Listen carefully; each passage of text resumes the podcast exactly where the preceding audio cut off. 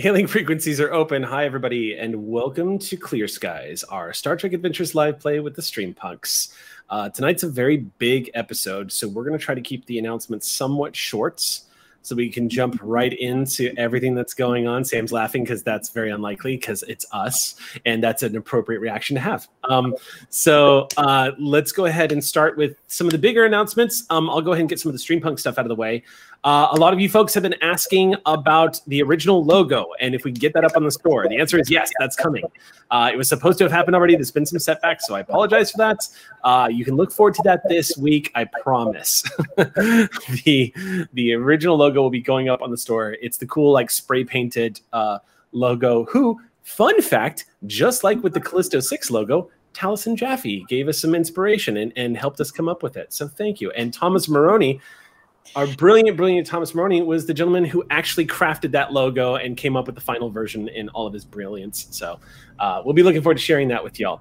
Um, the other big news Star Jam is the next short run campaign that we're going to be playing here on the Stream Punks. It will begin on November 1st, which is a Monday. So uh, not this coming month, but the month after. Uh, so Monday, November 1st will be our first game of Star Jam. Uh, they'll be airing here on Q Times in the same time slots as uh, Clear Skies has been airing. Uh, I am go ahead and I'm very pleased to announce that uh, we have a lot of returning faces. We've got uh, Sam de Leve is coming back to play Celestine, the Crystal Hatchling Dragon, aka uh, Murder Kitten of the party. Um, and then we have, of course, Bonnie, who I think Bonnie is playing.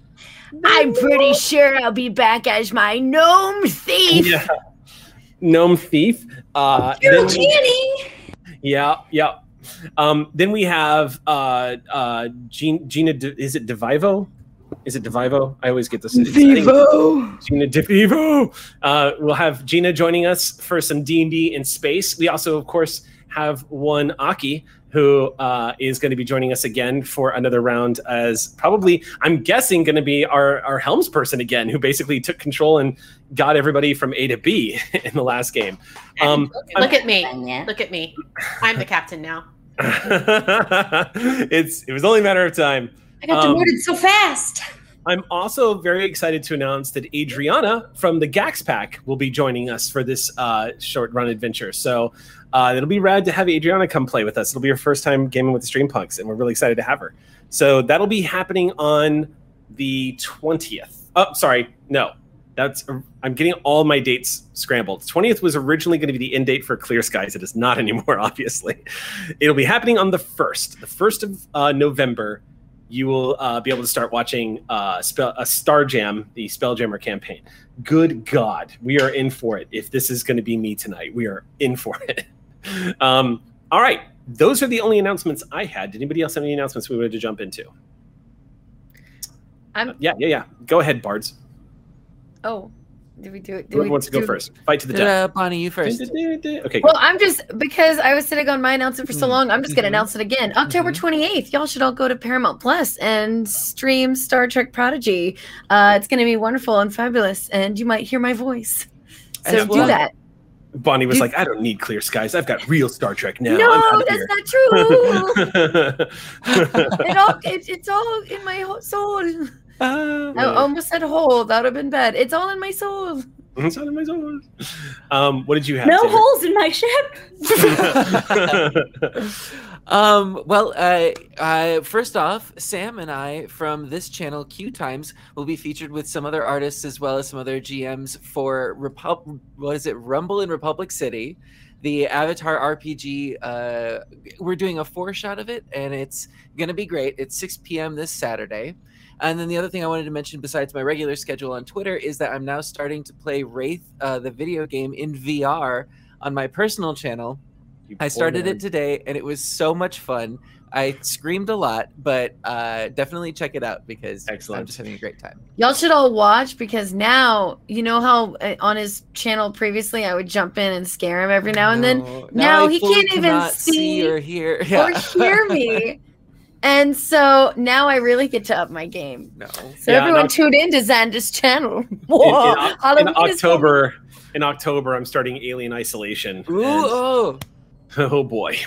Um, uh, yeah, I miss the days of like, remember when they did the movie watch alongs at GNS and we would just creep in behind Erika Ishii while she Yeah. was like watching a movie and scare the living hell out of her. God, that was great.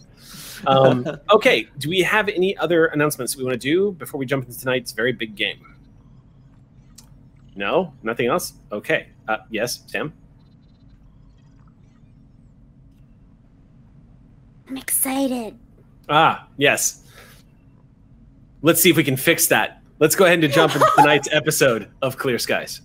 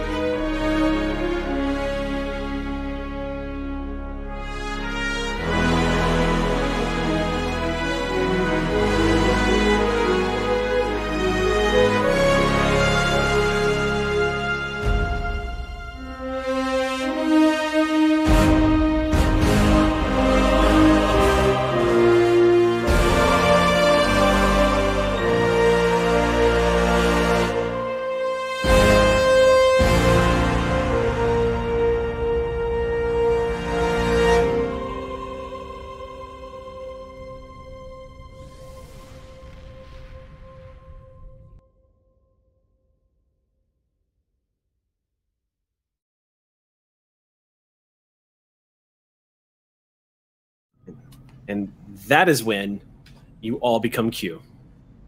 I'm in. Finally. I'm actually Well okay done. with Go. this. I'm Yeah. fine. Yeah. Well done. Yeah. I Well already done. Good have game, the everybody. give to this power. so I we will get can and run with it. time. I'm good with that. I mean, I thought I was already Q, but yes. There's I an know, I know. actual Q mess with the holodeck settings. Ooh, hoo, hoo, hoo, hoo. Ah, yes, we have arrived There's an actual Q Q times. watching, and Ah, ah. I'm sure he is confused. All I want to Uh, do I is caught the Q people times do- joke. Very nice. Yeah, Mhm, and all I want to do Um, is make people uh, be do Robin Hood over and over again. Yeah. Now that we've effectively tried to diffuse the tension at the top of the episode, let's go ahead and leap into tonight's episode of Clear Skies. We begin tonight with the USS Ross, currently at Station's Keeping, docked with a small uh, transport ship, a generic freighter that looks like it's probably 200 years past use. And judging from the damage that the hull has received, barely intact. You've spent the past hour and a half quickly and and desperately trying to get these refugees, these Kazenti refugees, off of the ship and onto the USS Ross. Triage areas have been set up in Shuttle Bay 2, uh, and people have been emergency beamed to the sick bay. Uh, all total, there's about 84. 84 refugees, uh, including children, that have been beamed off of that ship from across the spectrum. But most of them, a large bulk of them, uh, look like Bonnie. They are all, well, not same height, but um, we would say a large part of them are uh, of the female persuasion. Looks like a lot of these people that have been beamed over here were fleeing some kind of persecution. You haven't been able to get a lot of detail from them since you got over here. Uh, we're going to start off in sick bay, which currently main sick bay and the other two sick bay stations are currently flooded with these refugees. And a triage center, as I said, for the for the less priority injured, has been set up in Sh- in Shuttle Bay Two. Uh, right now, uh, McCrell by your side, helping you and using their uh, not only their remarkable bedside manner but also their nursing abilities is Counselor Sidirik or Yeah. Sidirik. Cedric, you have to say it right. A- Counselor Cedric. a occasion that has has taken up a lot of responsibility and has really answered the call in this time of need. Specifically requested if he could be here to help you with all of the Kazenti that are now currently injured and are being escorted on. Uh, he's entered your office as you're going through some of the medical scans that have just come across. Of course, scanning everybody uh, and making sure that people are quarantined where they need to be and the right people are receiving the medical treatment. Um, he steps into your office with a stack of, of data pads and inserts them into your main computer, and all of the data immediately transfers over as he swipes a few of the other ones onto your computer database. And as he's doing that, you hear him say, All right, so I've managed to finish most of the scans that you had sent me. A few of the patients were a little reluctant. It seems like there's some mistrust towards the Federation, but they're all quite grateful to have been rescued. So I have a feeling this is only a matter of time before they realize that, well, we're not all here to do to them what they were running from. I get the impression some of them are having difficulty trusting me specifically. I wouldn't I wouldn't take it personal, personal, counselor. No, it seems the majority of these refugees are Kizinreti of of the female of the Kizinti race, and they're not very trustworthy of the males. I am male presenting, so that would make sense. Yes. Uh, what do we know about our cousins? If I can be honest with you, we don't learn that much about them. Yes, well, they they do tend to keep to themselves. Just know that trust will come in time, just as I was raised outside of the Kazinti race and learned to trust others as well. Yes, yes, that's I, right. be- I believe change is coming. The Kizinreti they are ready for some kind of revolution, rebellion.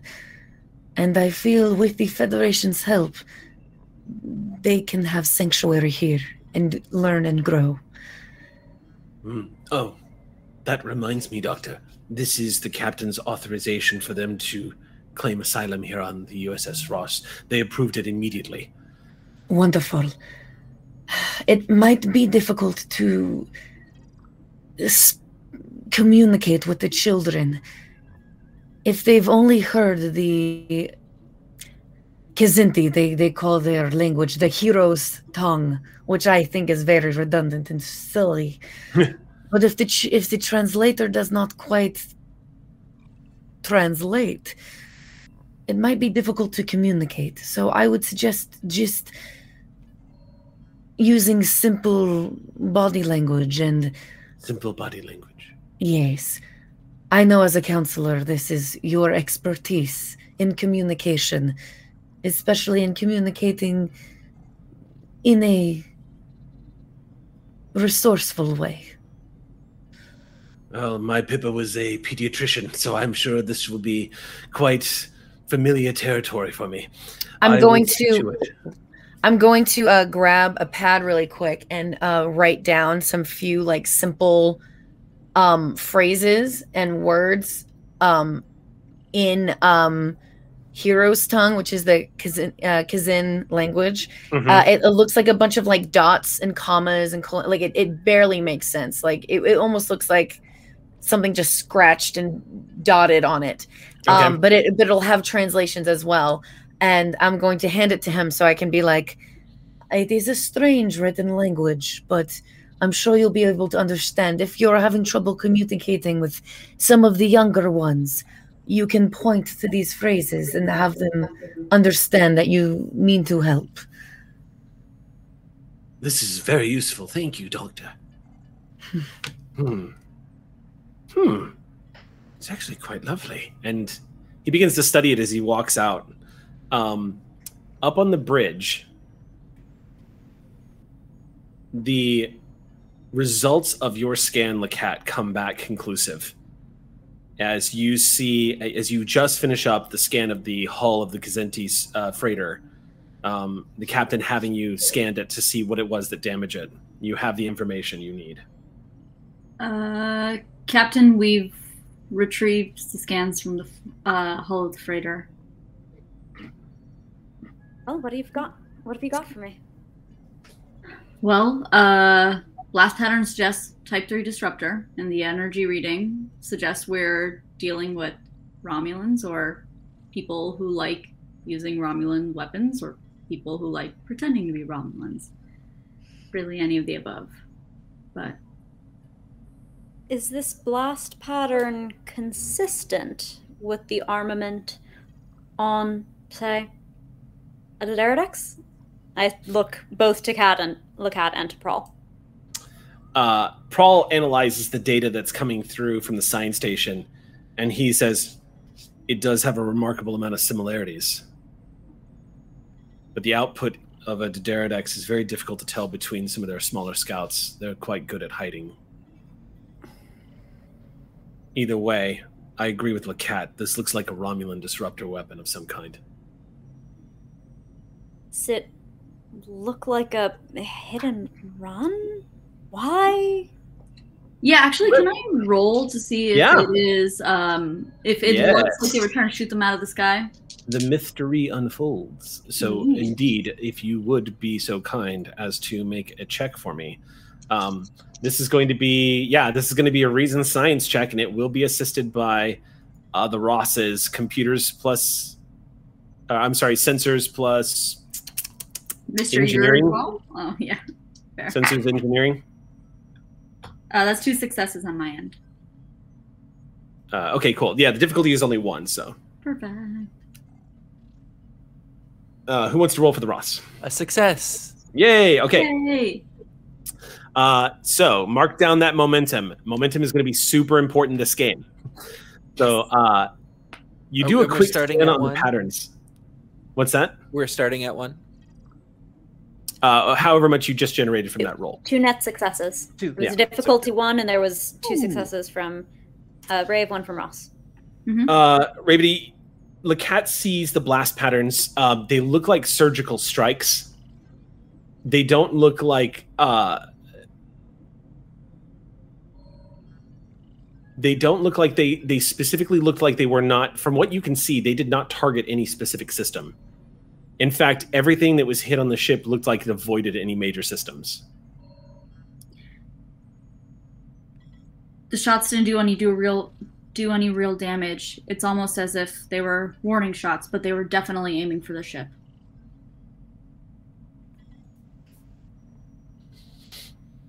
uh Prawl's gonna make a roll here Yeah. see if he can Oh no! no that's Vren. I got a lot of little kittens down here. See, Vren- see reason i'm gonna say reason security no i'm gonna say insight security okay here we go So I couldn't think of it at the time, but Council Sidiric's uh, Pippa was a pedia kitten. Anyway, Uh, goodbye. I was looking for it. Thank you. I'm glad you found Rawls' it. insight was is nine. His security is five. I rolled a fourteen and a thirteen. That's two successes. Yes. What is it? Prawl says, uh, so gain gain that momentum. Uh, uh, gain one momentum. Prawl, uh, he- you see Prawl's brow furrow for a second. He said, "They didn't want to destroy them. If it was a Romulan vessel, a single shot could have done the trick. If they hit them multiple times, they didn't want to destroy them, but they wanted to make a show. To what end? Do you want to spend a point of momentum? Yeah. Yeah. Um, I wouldn't mind taking that spend since I have Studious and we could get a two for one. Yeah. Okay. Um,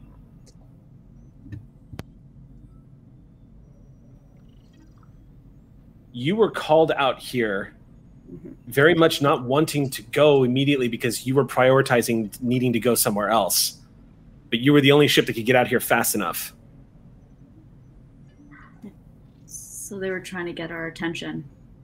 Right, but there are two possibilities from that. Mm-hmm. Because in order to delay us, some ship would likewise not have to be making a crow flies trip to the destination unless I think this gets to the second part of the question, they would delegate out uh, based on our knowledge of ship movements, of uh, force intel, of what Prawl has reported.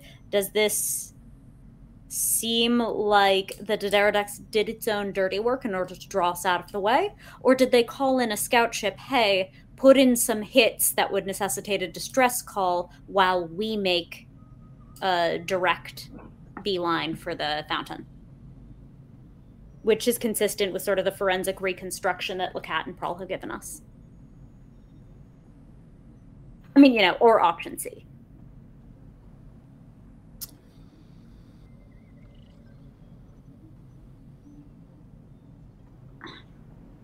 I'm trying to think if there's anything I can roll for here. Um, yeah, Does is there any as a way I studious can? question, Eric? Um, sorry, what was that? Uh, that was difference? actually directed as uh, our second question for Studious. Oh, what is the second the question?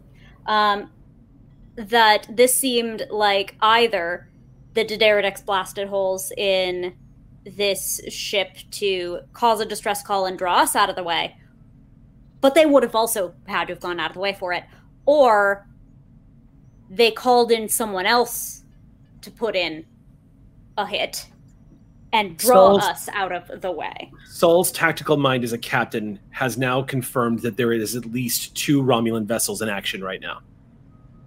You know there's a D'deridex, you have no idea what the second one is.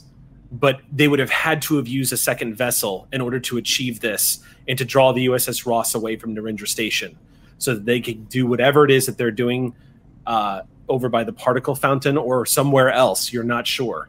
But whatever it was, this was designed to draw the USS Ross away. All right. Uh, so for I guess Lacat and Vren, we have the particle decay. Mhm. Uh, that would give us a timeline of exactly when this happened, as well as all of the logs on the Kazinti ship. Uh, and Vren has a catalog inside of his head of all of the specs Yeah. for all of Yeah, the he ships. Yeah. Uh, yes. So, Yes, I do. based on when it happened, and based on the maximum warp of various ships, how soon could those various ships get to the particle fountain? Relative Okay. to us. So Vren is going to make this roll, and Lacat, you can assist. Great. I'm so giving him Lacat, a word I problem. would say, I would say, taking the information that you've got at hand and pulling a Starfleet and breaking it down. Um, Lacat, I'm going to have you roll uh, Reason Science, and Vren is going to roll Insight Command, and Does I'm going to give. roll? He is going to. What's that? Does the Ross roll? Yes, because the Ross would definitely be assisting here to to calculate this down. So the Ross is going to roll computers and command. We need that Okie momentum. dokie. Can I use my sensors focus? Uh, yes, you can use your sensors focus. Absolutely. It's like if you have Alright, seven oranges and, Bob has twelve. Vren rolls a nine and a three, so one of those is going to crit. So Vren's going to get a total of three successes for a difficulty of three. So you're already going to succeed on this. Whatever net successes you're going to contribute now to your momentum pool. So we got one from Ross, and so gain three momentum.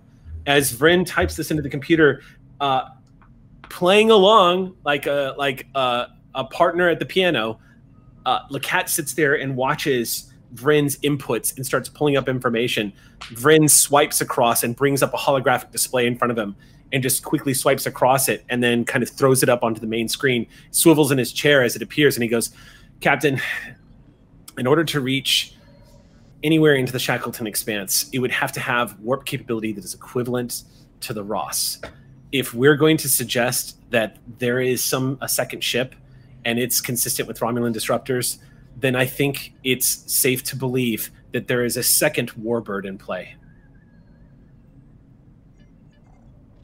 And you hear Prawl at the security station just go, Jane mimics his sigh at the exact same time. Um, Hey, uh, have we heard anything from the Kazinti refugees themselves, Captain?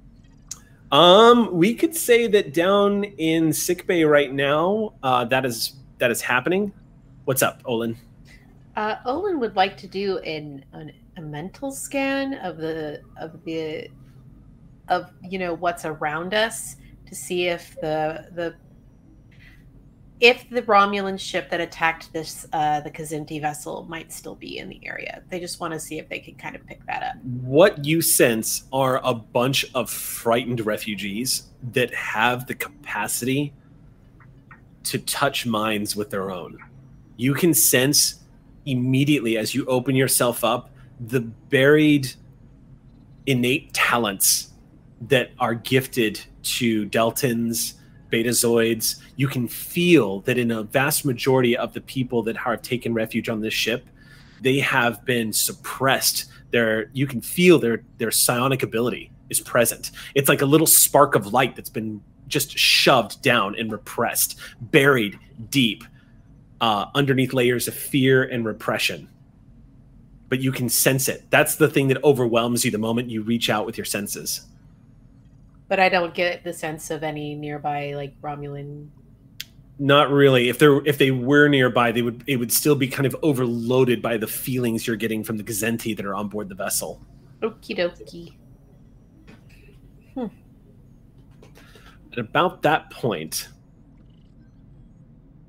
you all hear the very familiar telltale like chirping sound of a transmission coming in, and seconds later, Prawl says, "Captain, we have a transmission coming in from Narendra Station." That's green.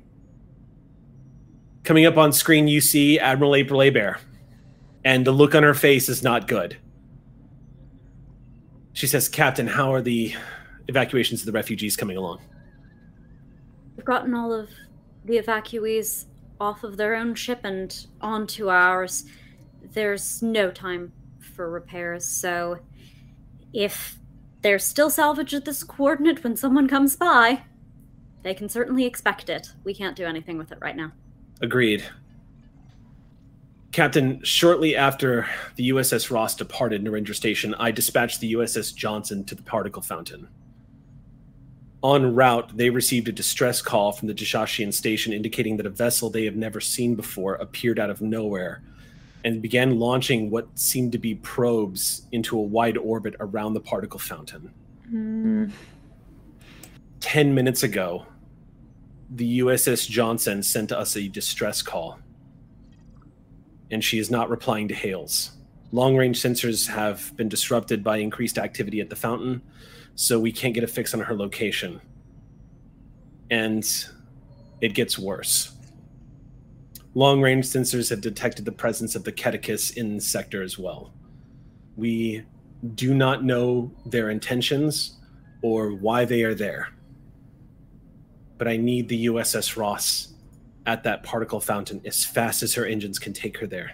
Wrap up what you're doing with the refugees and respond to the USS Johnson's SOS. Find out what's going on. And you have full authorization to stop the Romulans. Yes, Admiral. And the Catechus?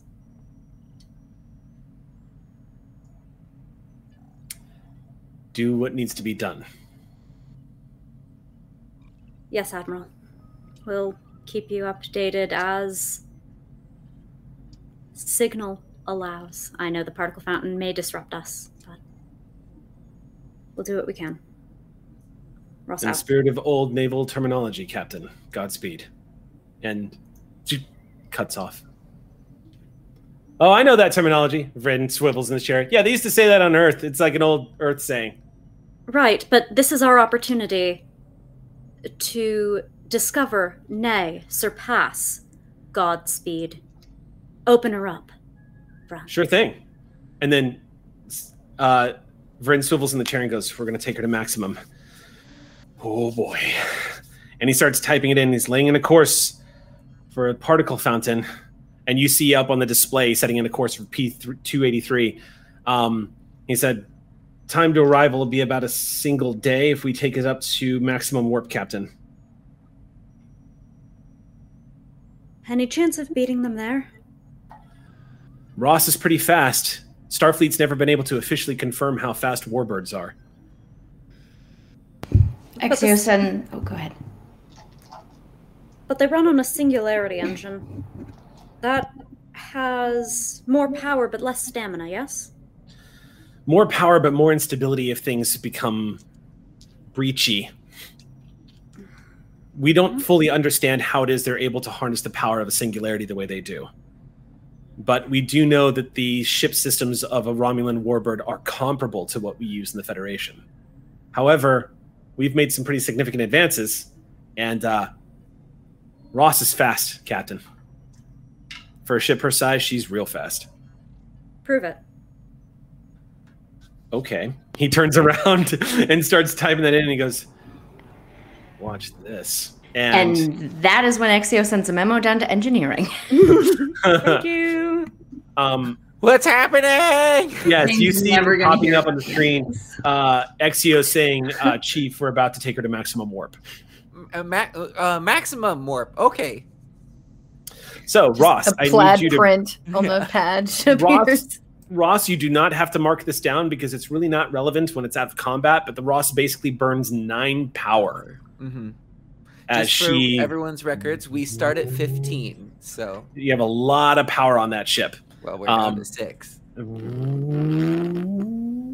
And the the warp core activates. You see that that warp core start to hum. The secondary warp core begins to hum as it functions as a supplement, and the power conduits on the ship begin to thrum as the whole Ross comes to life. Her nacelles light up, and she explodes to warp speed. Just whoosh. All right, everyone, you know the drill. Sing, Dari, let's get to dancing. Dari is like, I can't believe that I actually like this. What the hell is wrong with me? And Five, six, seven, eight. Yeah, five, six, seven, eight. and she starts to dance. Um, uh, the Ross jumps to warp, and you see the ETA time is roughly 23 hours, so just shy of a day. 10 light years in just shy of a day. The Ross is flying like a bat out of hell right now. For the next 23 hours, Exio is running um, uh, combat drills with Yeah. uh, all the relevant uh, staff. So we'll we'll get to that. Um, word begins to eventually spread throughout the ship that what's going on. It's impossible because everyone needs to know to be at battle stations. Civilians on board the ship, everybody starts becoming aware that the Ross is going into a fight. Um, the hatches are battened down basically. Ox crew starts to respond. Um, you, Olin, start to feel a general sense of anxiety but you also feel an extraordinary amount of eagerness and determination. Not necessarily for the battle, but to stop the Romulans. Um, you can feel the crew going to work. Ox crew activates. Battle stations and battle drills start being run.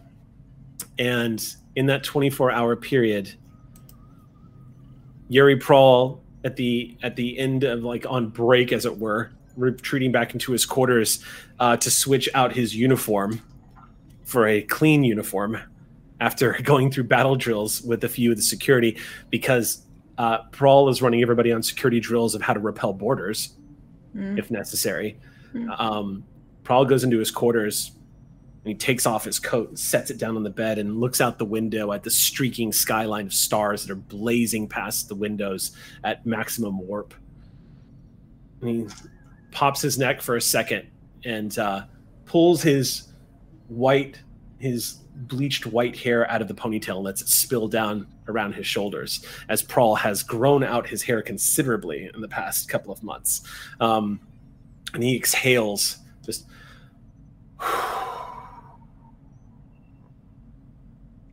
Tactical Officer's Personal Log, Lieutenant Commander Yuri Prawl, Stardate 60194.95. I'm familiar enough with battle to know the worst part is always the quiet before it begins.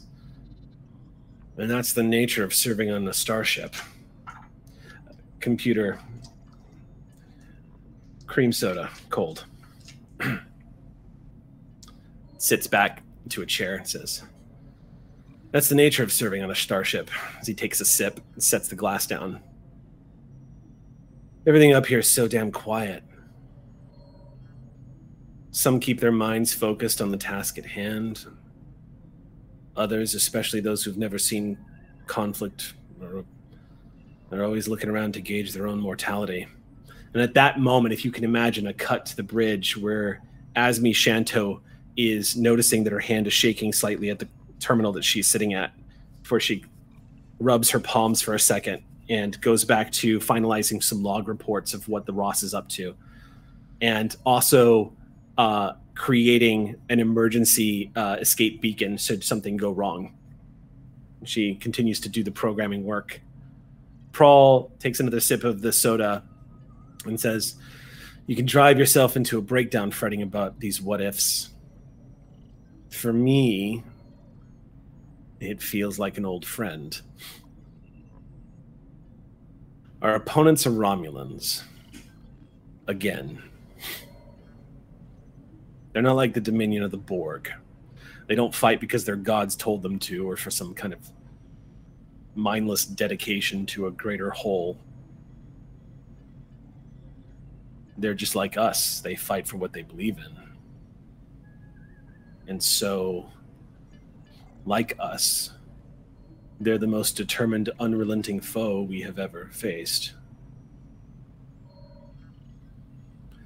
In the hundreds of years that we have coexisted, there has never been a single decisive battle that settled things once and for all between our two peoples because that kind of conflict would just destroy us both.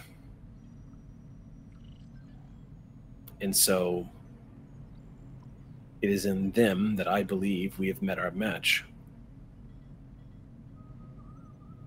It's fortunate then that the Romulans we're fighting are just a twisted few.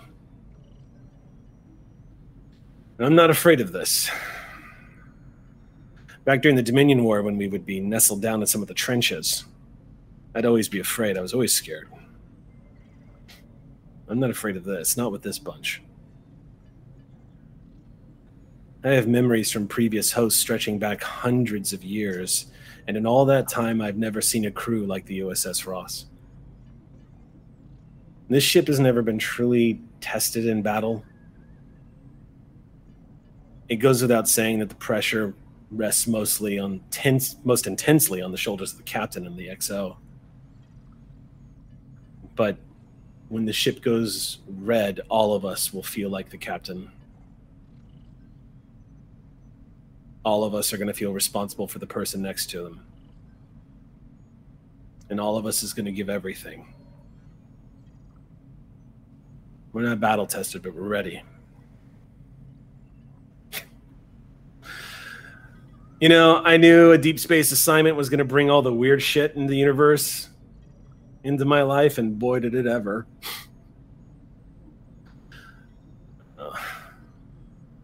I had regrets about taking this post in the beginning. I didn't fit in at all. and I didn't like my XO very much either. I saw her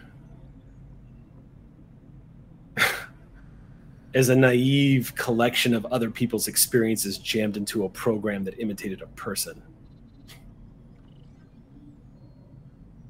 But then I realized I'm a joined trill. I'm basically the same damn thing.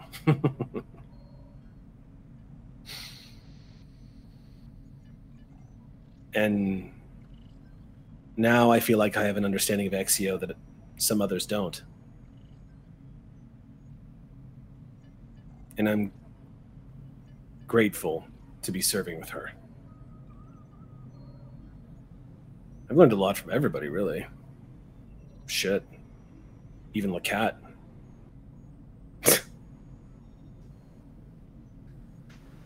if that kid didn't love science so much, she would make one hell of a security officer.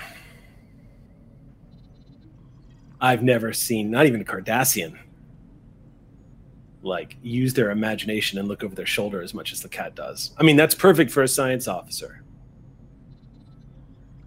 But damn, if she wanted to be security, she'd be a damn good security officer. But I admit the one I worry about the most is the ambassador. I never got a chance to tell them this because most of what Olin and I say to each other is unspoken. But I was once Ambassador Fenric Prawl of the United Federation of Planets. I never achieved the same status as Olin, but I was stationed on a starship, and I experienced the same listlessness that they do. And now we're going into a fight. It's not going to be easy, especially for them. I am very pleased I am not empathic.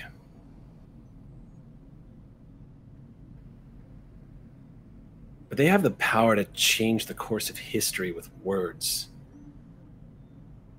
And I think they've always struggled in discomfort with that kind of power at their disposal. A little overwhelmed by themselves, maybe. Maybe. And I know how that feels. Whatever happens, I need to make sure that they make it through this. I have to make sure that Olin makes it through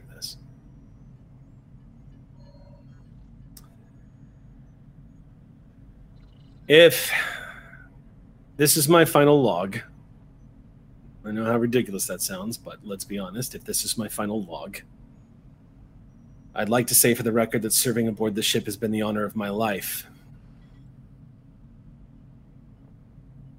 Having said that, there are currently 600 Starfleet officers and enlisted serving on this ship. There's 1,900 civilian crew and passengers, and that's not even counting the refugees that we just rescued. This might not be very Starfleet of me to say, but when the shields go up, every phaser shot, every torpedo, every enemy I kill is going to bring me one step closer to keeping my people safe. The Romulans wanted this fight. They made the choice. I'll take no pleasure in the doing, but when battle starts up, I'm going to go for the head. In personal log. What's everybody else on the ship doing in this time period? Chief Engineer Teclinatus, personal log. Today I had some phenomenal roast beef. Then we were dancing because we're going max warp. I'm getting my nap because it's my turn for the nap hour, and then I'll get right back to it. The roast beef was great though. Do you end personal log? End personal log.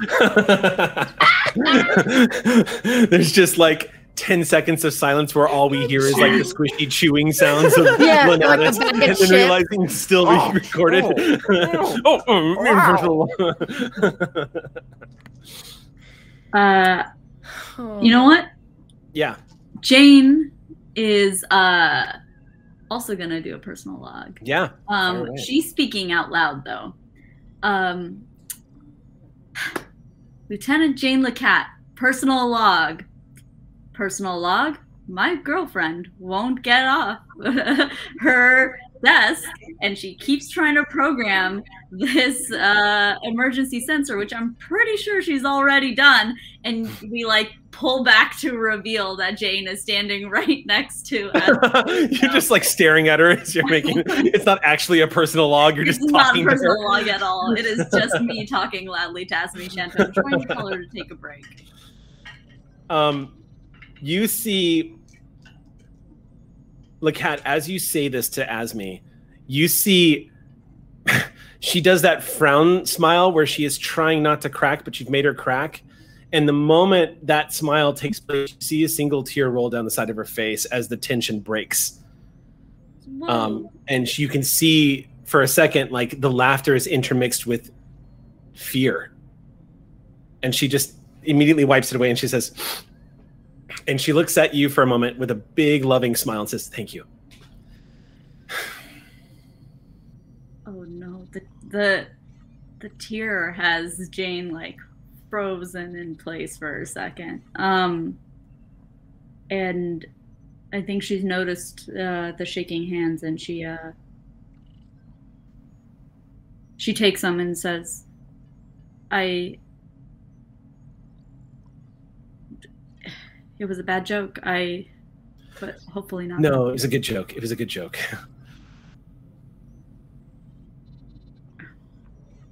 um, I I um she notices that no one's nearby. She kind of leans in close and says, "My um, my father, he he uh, he fought during the occupation, and um, he used to tell me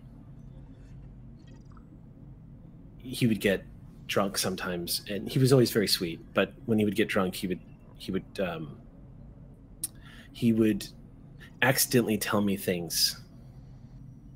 I don't think he knew he was telling me things, and he would accidentally tell me things about things that he had to do and what it was like. And uh, I used to have nightmares all the time about that, and I grew up hating violence and fighting. And um, I'm okay. I'm going to be okay. I'm just. Um, and as she's saying that, you can see her hands are starting to shake again, and she just starts rubbing her. Says, "I'm just, I'm just, uh, I'm trying to. I, I knew when I put on the uniform, this is going to be part of it, and I and I accept that, and and I'm ready. I'm not, I'm not, I'm ready. I just, I'm, I'm." And she starts to crack a little You bit. are. And Jane takes her hands and says, "You're more than ready. You are so capable to for this job. You are more capable than anyone that I have ever ever met and I I can't stand to see you shake. Takes a deep breath and nods and says, I "Okay." got you. And I want you to know that I've I've got you forever.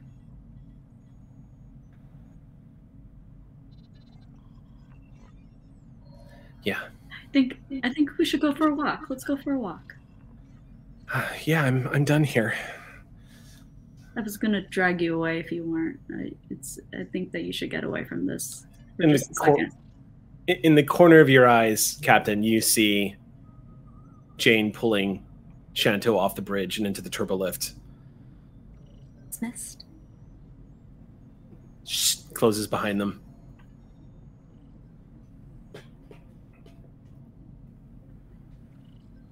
The other turbo lift opens as Prawl steps on board and resumes his station at tactical. Says, Decks are reporting ready, Captain. Damage control teams are going to be in place. Permission to take the ship to red alert. How far out are we, friend? Bryn swivels in the chair and says, About eight hours, Captain. We'll be crossing into the Shackleton's expanse in the next three hours. All right. When we cross over, that'll be the time. Aye, Captain. I want to know real quick does Olin feel anything from Prawl? Prawl is Olin, it's kind of a scary sensation because you you have felt this from Prawl once before. Prawl functioned as a sniper during the war. He was a sharpshooter. He was good at cr- belly crawling through hellish terrain, laying in place for a day at a time, and uh, shooting Vorta and killing and killing Dominion from uh, you know almost a mile away with a phaser rifle. Um, a type of warfare that you don't commonly see in the Star Trek era because practicality in warfare has changed dramatically. Prawl is a unique set of skills. As a result, Prawl goes into this cold state of mind where he becomes all business. And right now, you feel Prawl is completely emotionally shut down. He feels like a calculator to you.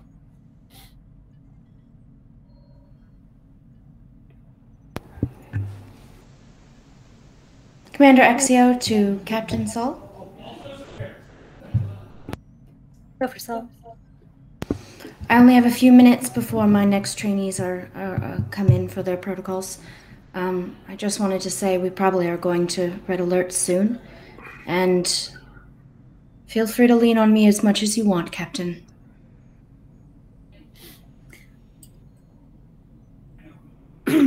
Good. Is that not the captain's prerogative? to demand far too much of their first officer and expect her to tote all the weight. I mean, I appreciate the offer, but I was always going to take advantage. Consider this my resume after already receiving the job, Captain. Hmm. Well, I suppose we'll consider you then. Exio out. So then here's the question to the crew of the Ross. Ross is currently proceeding at maximum warp towards the Shackleton Expanse. What lay ahead when she comes out of warp could be immediate. It's hard to say what you're going to find the moment you arrive at your destination. As soon as you enter that sector of space, the game changes. So until that time, would anybody like any scenes before we begin? Um, I was gonna say I wanted to go and prepare the refugees to let them know what's about to happen, so they're not completely unaware of the situation. Since Okay. they just came out of a I would really like to be a part of that if that's okay. Perfect. Yes, ideal. Um, so we're going to go down to Shuttle Bay 2. okay. a much smaller shuttle bay that has a few of the worker bees and a few of the smaller shuttlecraft stowed in there has been cleared out and is currently being used as a triage center for those who do not need immediate medical attention. When you enter into Shuttle Bay 2, you find this place is filled with about 50 Kazenti, roughly. Mhm. Um, among them, you can see uh, moving through all of the Kazenti who have been given like very comfortable things to sit on and bedding. Um, you can see Counselor Sidirik is moving throughout and uh, practicing words that you hear some of the Kazenti children laughing, like and and trying to correct him, and he's His going, accent is horrible. "Ah, yeah, it's pretty bad. His and and the kids pronunciation is all wrong. the Kazenti children are giggling as they're trying to correct him and speaking back to him in this raspy, like beautiful rolling uh, language that's being spoken. Uh, the universal translator, as you predicted, McCrell, is not picking up all of it, and Hmm. so uh, he's going back and saying it again.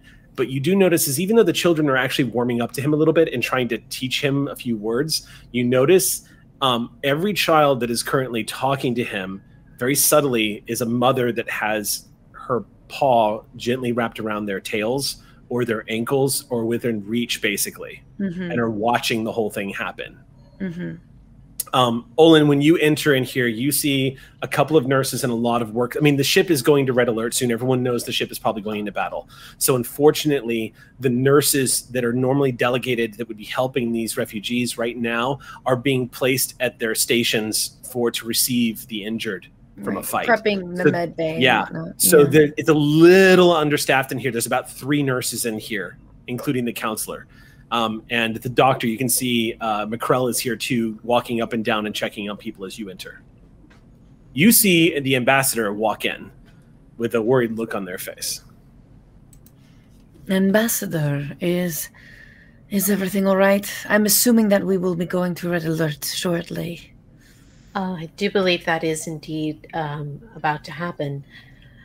I was curious. I, I wanted to come down and check in on the refugees and to see how they were doing. I um, I sensed something rather interesting, and it made me uh, well, it intrigued me as well as I don't know if worried is the correct term for it, but I figured perhaps it might um, I might be of assistance here at least until it is time to return to the bridge. That would be most helpful. Um, communication with some of the younger ones who do not yet know um, other languages, even though Kazenti do have quite a tongue for languages, uh, might be difficult. But the the elders, the elders can communicate well. I'm right now just letting them know the situation and to make sure they're keeping everyone calm. Were they you, just were Hmm? you aware that um, they have psionic abilities? Are you feeling this in just the male children? Am I? It's hard to pinpoint. As I said, a lot of that is repressed. So as a result, it's kind of hard to pinpoint how you're feeling, where you're feeling it from. But it's definitely from this group of people. And it's enough that you know that it's more than one, more than a couple. It's difficult to say which gender I'm feeling these particular abilities from. I just know that it is uh, deeply repressed, unpracticed, Hmm. perhaps. That would And not the- surprise me. There seem to be several of them with this capability. That is very interesting. It is a trait that in certain male cousin but I was one that also developed the abilities, probably inherited from my father. I suspect that it could be found in female Kazinti as well, just bred out of them for the most part. I'm sorry, can you please rewind that for just a moment? Your father is Kazinti. Yes, it's something that I have not shared with nearly anyone. You mean to tell me that all this time you've had telepathic abilities?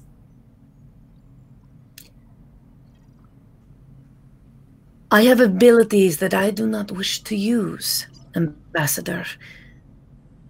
What you can do with your mind and what I can do with mine is very different.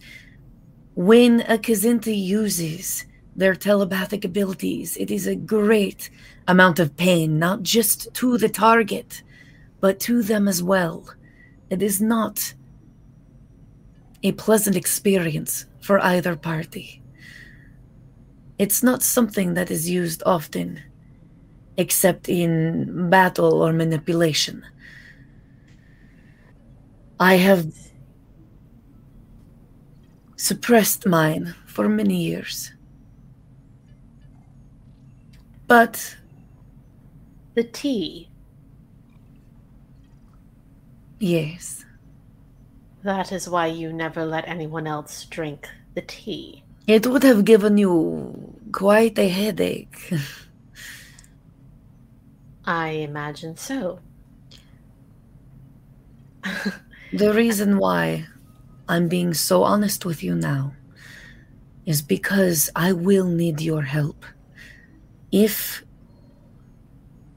if these K- Kazanreti are running from the Kazandashi and wanting a better life for themselves, they will need people in Starfleet on their side.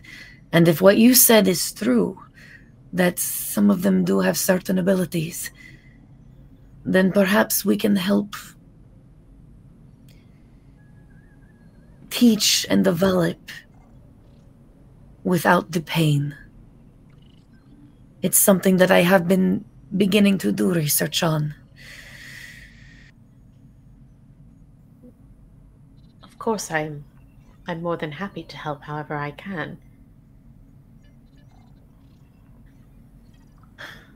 I am sorry that you didn't feel that you could share this information with me sooner. I would have liked to have been a, a helping hand for you. I've definitely been more open to sharing recently. I have presented myself and had everyone believing that I was a fully Cation Starfleet officer. It was something that I have kept hidden for quite some time. The captain is aware of my secret, and we had notified Starfleet of my medication. I'm sure when I return back to Starfleet, I will have some explaining to do. I think that tends to be true for the lot of us. Hmm. Have you seen the things we get up to? Yes, we tend to um, stir the the pan of dramas. I believe it's the pot. Yes, we stir the pot and pans. Mm. Like Well- the chief, we are in the kitchen. We have too many um Cooks. yes, too many cooks in the pantry. And we get into I I'm working on my uh, metaphors and similes. Well, if you find yourself spending any extensive time on Earth, then I, I imagine you'll get it quite quickly. Yes, I've been told I'm a quick learner. How can I help? I'm what's it called? I'm I am uh sharp as the whipped cream. I'm just gonna stop trying to make my things make sense. I, of course. Um, well, until I am needed back at my station, how can I help? I fear that some of the younger ones are scared. They all of this is unfamiliar to them. It is a lot to take in. I know you have certain special abilities to maybe help subside some of that fear. I can certainly help to withdraw some of their pain if any of them are hurt. And I I'm fairly decent with picking up languages if you can give me a few key phrases. I see you've already made the attempt with is that Counselor Cedric? Yes, the counselor is not as sharp as the whipped cream when it comes to the language, but I have a feeling that he's messing some up on purpose to make them giggle. Although I don't think he realized some of the insults he said to one of the mothers. Mm. Oh. Well, that's unfortunate. I will. It was very funny, avoid though. I'm sure it was. Yes, I will help to uh, rally the troops. okay. Yes. Um, and I did want to, uh, before leaving, I wanted to like, you know, reach out to some of the elders to keep everyone calm and explain the situation, and also to Okay. let them know that they are safe and So the Um, Keish, these these Kazenti, not surprising, like a lot of them are, uh, you know, for for refugees who are fleeing persecution, the the mention that you are going to engage the thing that attacked them stirs their blood, and they're all for it. You hear a few of the elders are like, "Good. Will we get to taste their flesh? Will we get to kill them ourselves? They endangered our children. We should kill them all." Uh, I'm going to grab the paws of uh the. I feel like the the one that's kind of like the leader of them, and I was like, yeah. So as you grab Yeah. her paws, you, being of Kazenti blood, are able to read through the what was just said would Mhm. cause anybody take to take anybody aback. right, But if you grab her paws, you can see the hurt and fear in her eyes as you Yes. squeeze her hands for a second.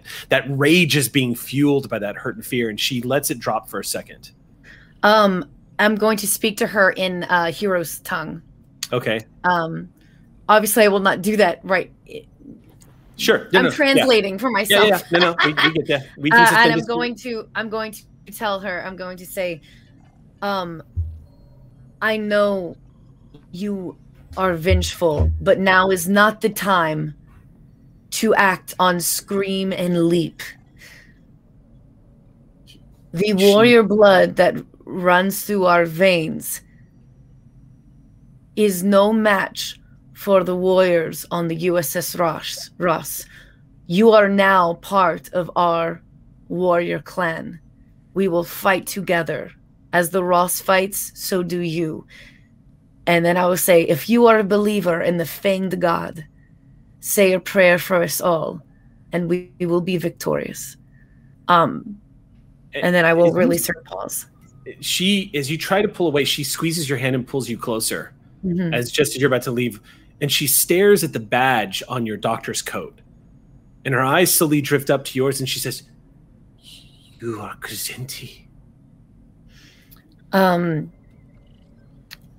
I'm going to look deep into her eyes and say, I am Kizinti, and I am more. All of you are more. And she gently releases your hand, and you see the awe and emotion in her face, having never seen another female Kazenti in a position of power and authority, and also showing leadership like this. She sinks back and looks at you and glances to the children and a few of the others and she looks back at you and she places her hand upon her chest and bows deeply to you Uh, I do the same. And um and I say, uh the ship that you are on is filled with some of the bravest that I have ever seen.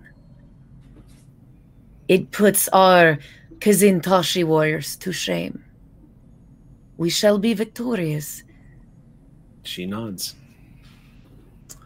um Hopefully, I made them believe that because even McCrell is scared. 50 58 episodes and 172 hours of role playing and bonnie finally revealed her secret to aki Look, you know, we're play about the to go into game, war. Miss Gordon. I figured the finale's next week, you know. I've been waiting for this, y'all. Been waiting. I Um, hinted at it. I definitely hinted at it, and I Mm, a oh, lot of a lot of people in Discord and chat, I think, Mhm. figured it out early on, together. Mhm. but I never clarified. And it's one of those things that uh, I've wanted to share, but McCrell now she doesn't even give a shit. Now she's a, she's around. She's seeing now that what she is makes a difference, and what runs through her veins actually is can be used for good. And so no one yeah. in this in this shuttle bay is ever going to forget this moment and no one none of these kazenti are going to forget one of their own wearing that blue coat with the pips on her collar none of them One more one more thing I do want to add because when I'm I'm holding her and when I see her look down at my at the badge, I go, This is my warrior's mark to my Starfleet badge. Mm. And then I and then I'll even say like, and healing is my weapon. And then I'll put my clothes up and these. indies uh with that unless there's anything else yeah captain saul. What is the captain doing in these hours before leading the troops into battle? Well, I'm doing all sorts of things one can montage through. I talk with the ambassador, I uh, talk with Prawl, I observe the drills that RXO is doing. I just look in the door of main engineering, see the foxtrot, know everything is all good, and I I walk back out again, but we settle at last, and I am tinkering. And since all the cool kids are doing it, porting. okay Hey, Blip. If you've accessed this message, those Romulans have committed the most mortal sin. They put one too many holes in my ship. Every single person on my boat is irreplaceable, and I can't protect them all.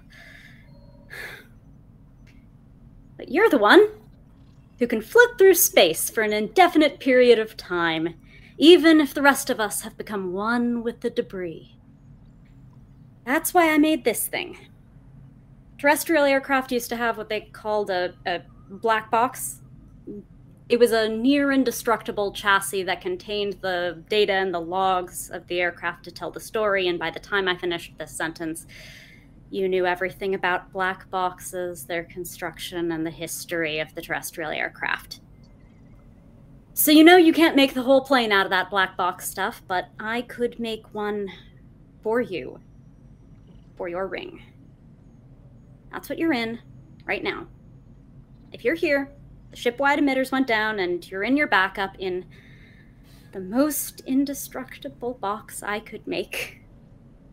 Hell, you may be the one piece of the Ross that makes it through this. Those black boxes carried the data and the logs, and now you do. Pass along whenever this little box gets picked up. I do not know how long that will be. So I've also included the largest data packet I could fit into storage. Somehow, though, I can't imagine you bored. You will reinvent all of mathematics or something, won't you? Just do me a favor, Exio. Tell their story, will you? They're such a good crew. They're so good. You know what? You'll never need this. Not with this crew. So I lied. You're hearing this when I play it for you. And we look back and we laugh, right? It's a good job. Congratulations, Captain Blip. I love you. And recording. As you end the recording, you hear Prahl's voice overhead in your quarters. Captain, we've crossed into the Shackleton Expanse. Red alert. Get them. Battle stations. Taking the ship to red alert. All hands, red alert. We are at battle stations. Engineering reporting in red alert. You hear all the decks start reporting in, and Prahl says, All decks are on standby, sir. Damage control teams are in place. We'll be ready. Olin re enters the bridge. And a Vryn, blip. swi- Vryn next to swivels you. from the chair. Um, Blip appears. You step onto the bridge. Uh, Vryn swivels in the chair and says, ETA to destination, Captain, is roughly four hours from now. Hmm. Good. We've got long range sensors. All right. What can we pick up? All right. The cat. Go ahead and make that classic roll that you've been rolling for us since January 2020. If you could, please. Oh heck yeah! And I'm guessing I can uh, use my sensor's focus here. Oh, yeah. Okay, wonderful. And the Ross will be assisting. The difficulty of this is four. Oh, lovely. What does the Ross get? Because I Ross got, got two successes. You got okay. So gain gain a point of momentum.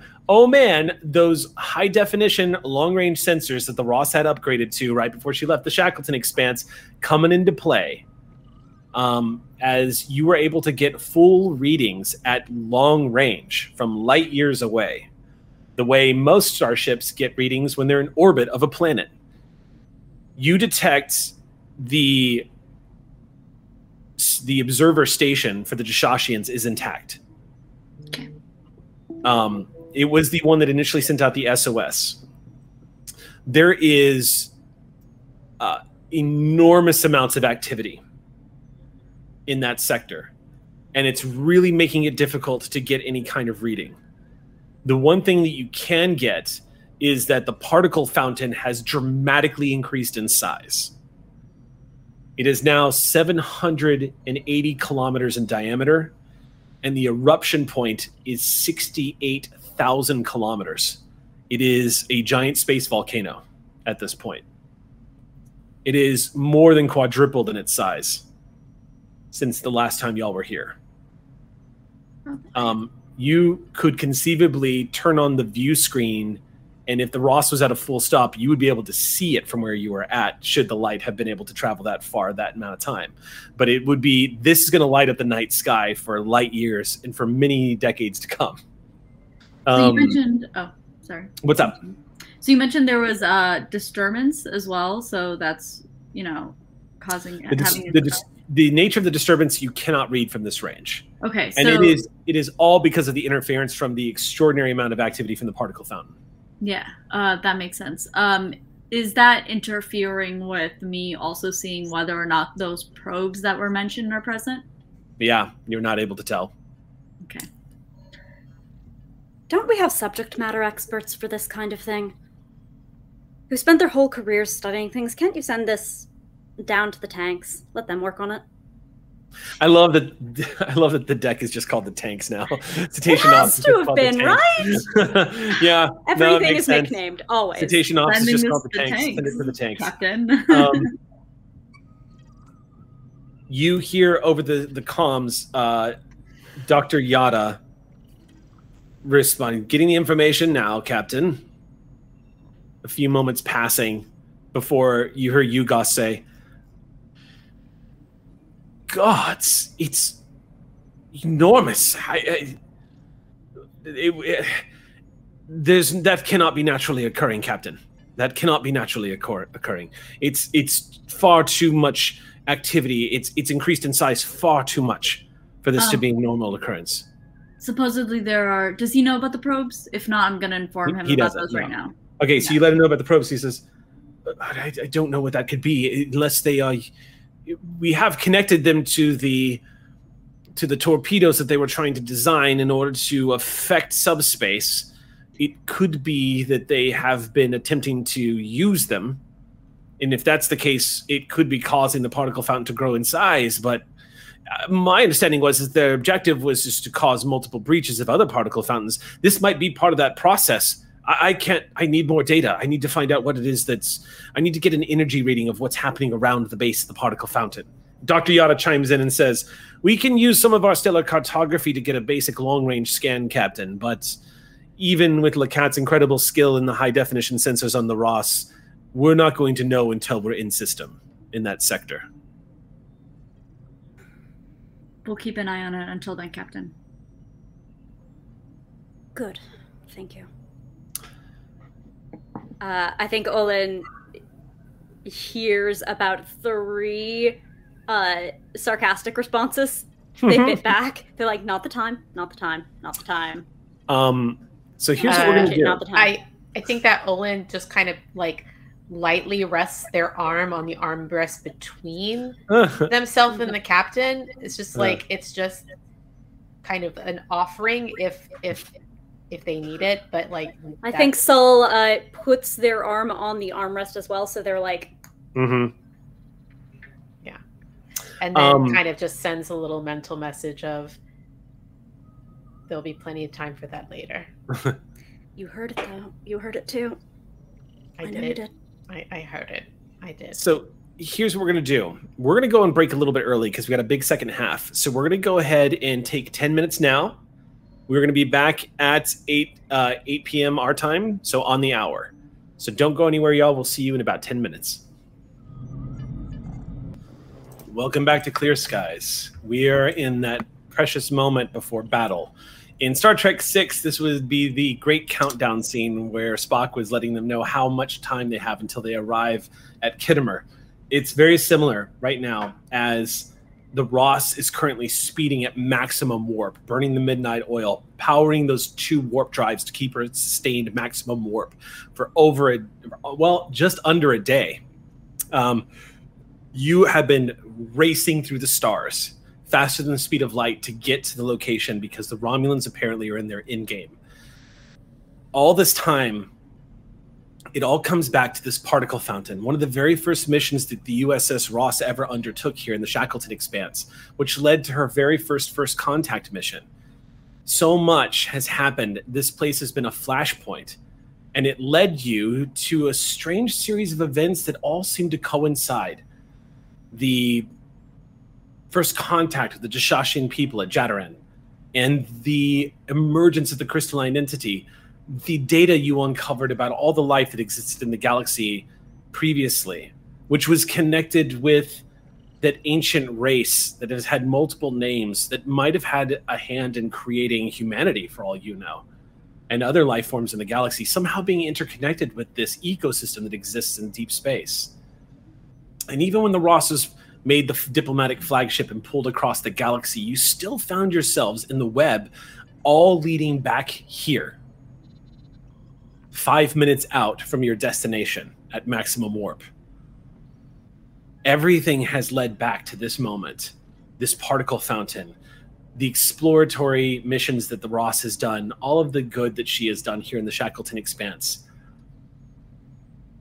This seems to be the cornerstone somehow it's all interconnected. It's never been clear how, but you have a feeling one way or the other this gets resolved in the next hour. And you hear Vren give you the fateful word five minutes out, Captain. And Prawl says, Captain, I've got visuals. On screen.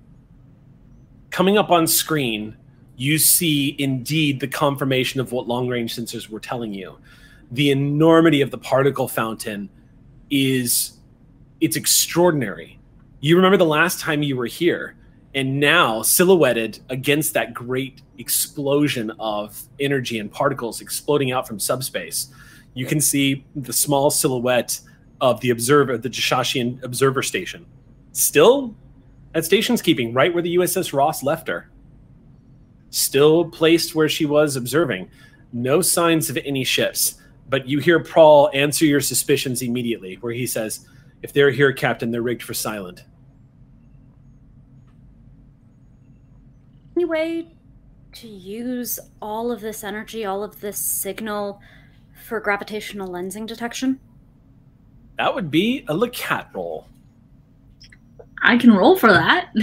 Science the shit out of this. So uh, Do the science, LeCat. Do the science. So I'm gonna have you. So I'm gonna set the difficulty for this at three, and it's going to start revealing certain things. So LeCat, go ahead and make your reason science check. And as usual, it's going to be a sensor science roll from the Ross. um, can I spend a momentum for this for cautious? Let's do Mhm. that. We've got a lot. Thank you, thank you. We're down to Uh, five. Perfect. um, that is uh, four successes for me.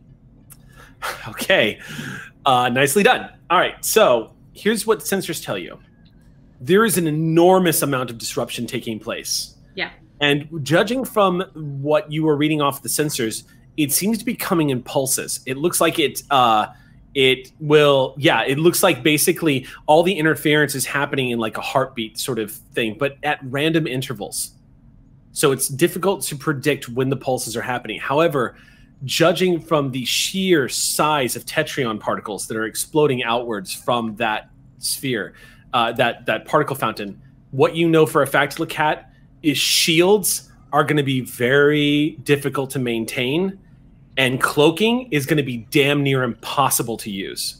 So if they're cloaked right now, it's not going to stay that way. And if they try to enter into their cloaking devices again in the battle, they're not going to be able to stay that way. This is going to affect everything in the region. As you enter the sector, officially, the trait for this sector in this battleground is going to be that the difficulty of all weapon rolls and all movement rolls from starships are at two, and shields take an additional point of damage for any damage done to them, including theirs. Just as a reminder, shields are at 17 right now. You guys have. mm, I just want to point out that that is some of the most powerful shield emitters in Starfleet. Hey, we don't have to 17 is point that out right now. No, I'm just saying. I'm just saying. The Ross is a tank. He is a big, hefty tank. That is a monster shield rating for a starship. Um, so, but it, they are going to. You're not going to lose your shields. But the closer, I, I will tell you, LeCat, the closer you get to the particle fountain, shields will start taking damage immediately. Tetryon is known for basically draining shield power and making it impossible for cloaking devices to work. Wonderful. Famously, Commander Data used the Tetryon net to detect, uh, yeah, detect uh, cloaking devices. uh, and I could have missed this in the information that you just gave, but um, and it's uh, and if I need to roll for this, let me know. Um, all the interference that we're facing come is is definitely a result of this particle fountain. There are no additional, like, there's no one out there like fucking with us as well because that sounds like a pretty great advantage if we don't have our shields up. Or, Also, yeah. before you answer too, we do have three like floating momentum to be used for information spends. can too, so I use an could be- information spend yeah. for that? If Right, especially Uh, because to you make it guys said they could get more once we got to the base of the place. Yeah. Yeah. And just as a, uh, I think that as LeCat is is doing this, uh, Olin does kind of reach out to uh, to Azari one more time, just going, "Do we want to try to locate the Catechus?" if you can, please do. Helpful to know what's on the field. Oh, I'm sorry, not Tetryon, tachyon. I'm getting my I'm getting my my Okay. my T's mixed up. It's Oh! tachyon tachyon particles, No, perfect. not wonderful. Tetryon. Yeah, Uh, Tetryon is the energy. I'm getting confused because Tetryon is actually the energy that the Tholians use pri- for their primary weapon source. Tachyon Mm. particles are what attack and damage shields and cloaking devices. Hmm, the Tholians. Why on earth would you need that information too, Eric? About their weapons. Oh, Your what? entry there's going to be there's going to be multiple ships in this in this one, so I got to keep track of a lot of NPCs. Oh no. I would like to see if I can't track down one of the Um, ships that are on the field. But yes, I would like to use um, also before we do that, if we can resolve um, the extra spend momentum. Uh, Yeah, so yeah, yeah. Sorry. Go you ahead. were trying to find out if if this is all naturally occurring. Yeah, all this interference it- is naturally occurring. It's all naturally occurring. It looks like a side effect of interference from the particle fountain. So, uh, yeah, it, it would seem that uh, that the, the sheer onslaught of tachyon particles coming out of the the particle fountain is the culprit here. Okay. Probably um, a side effect of what they're doing, and probably out of their control. And just as a a, a reference, uh, we were scanning the the the the fountain. Correct. We don't have any information on the Johnson. Right. That's correct. Um, I do want to uh, contact Chief Tech real quick, though. Um, Go for tech. uh, Chief Tech, there are probes out here that we cannot see, and I want to know what information they are collecting. I don't know if you have anything. My sensors are only doing so much, so basically, I'm putting your mind on this too. Yeah, well, we could maybe construct a probe or two of our own and send out there. I mean, there's a lot of interference, but oh, so just a second. Oh, oh. but uh, but no, I think we could rig something up, maybe. Great. Um, and that's it. That's all I wanted to do. What is it that you wanted to do, Olin? Oh no. yeah, I mean, I think I, I think I kind of basically want to see what pieces are out on the field. If I can sense, if I can sense the, the general locations of our, our various bogies.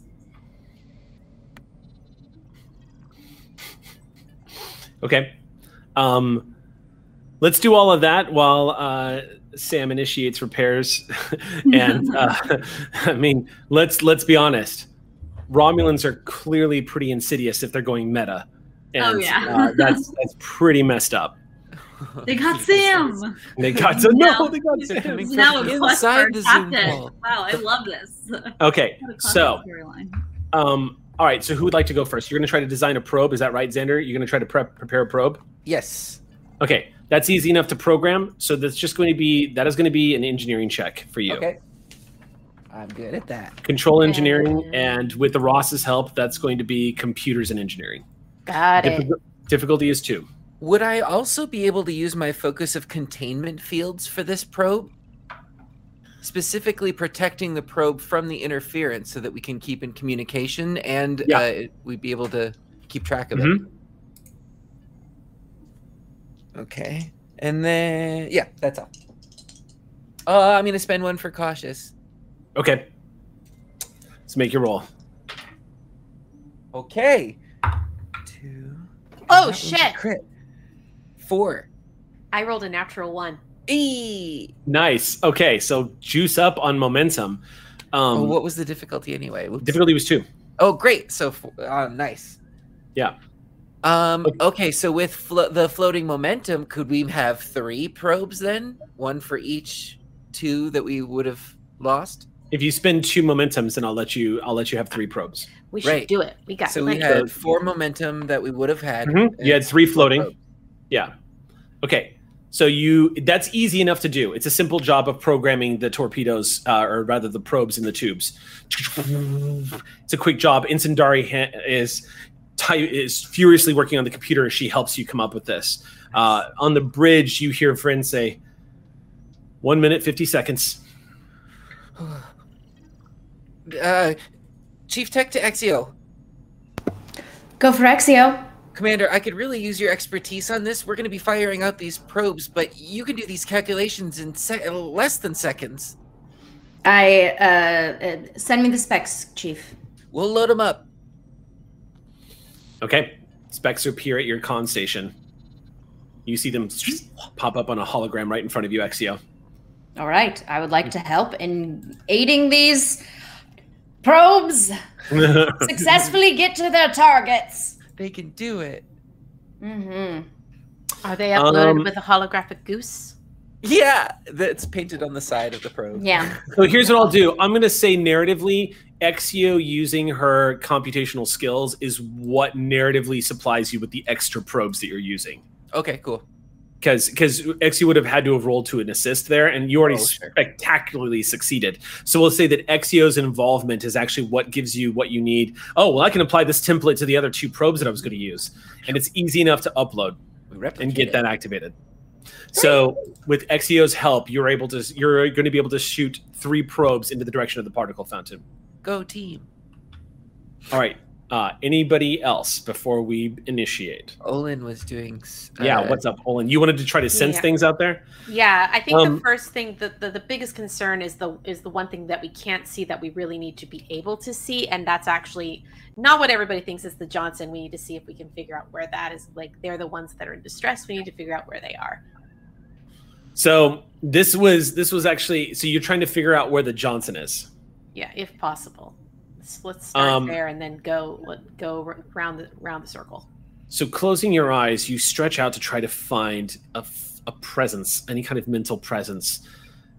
Picturing uh, the captain, Amelia, in your mind, and the pictures that you've seen of her, and like an image of the Intrepid class that you remember seeing at Space Dock. You start assembling a, a, sort of an, a mental architecture in which to anchor yourself to to find any presence of these people out there. Also, a quick point of clarification: Was it the Johnson that had the uh, Betazoid exo? Uh, ooh, that's. Let me refer to my notes. It's been a hot minute. But good call. Very good call. It's been a hot minute. Um, uh, I think it was the Thunder Child. Okay. Actually, yeah. Hector ship. Got Yeah. it. Um, but either way, reaching out, you feel they're here, and there are people who are alive. That's the most you can get, but you definitely sense the presence of people who are hanging on.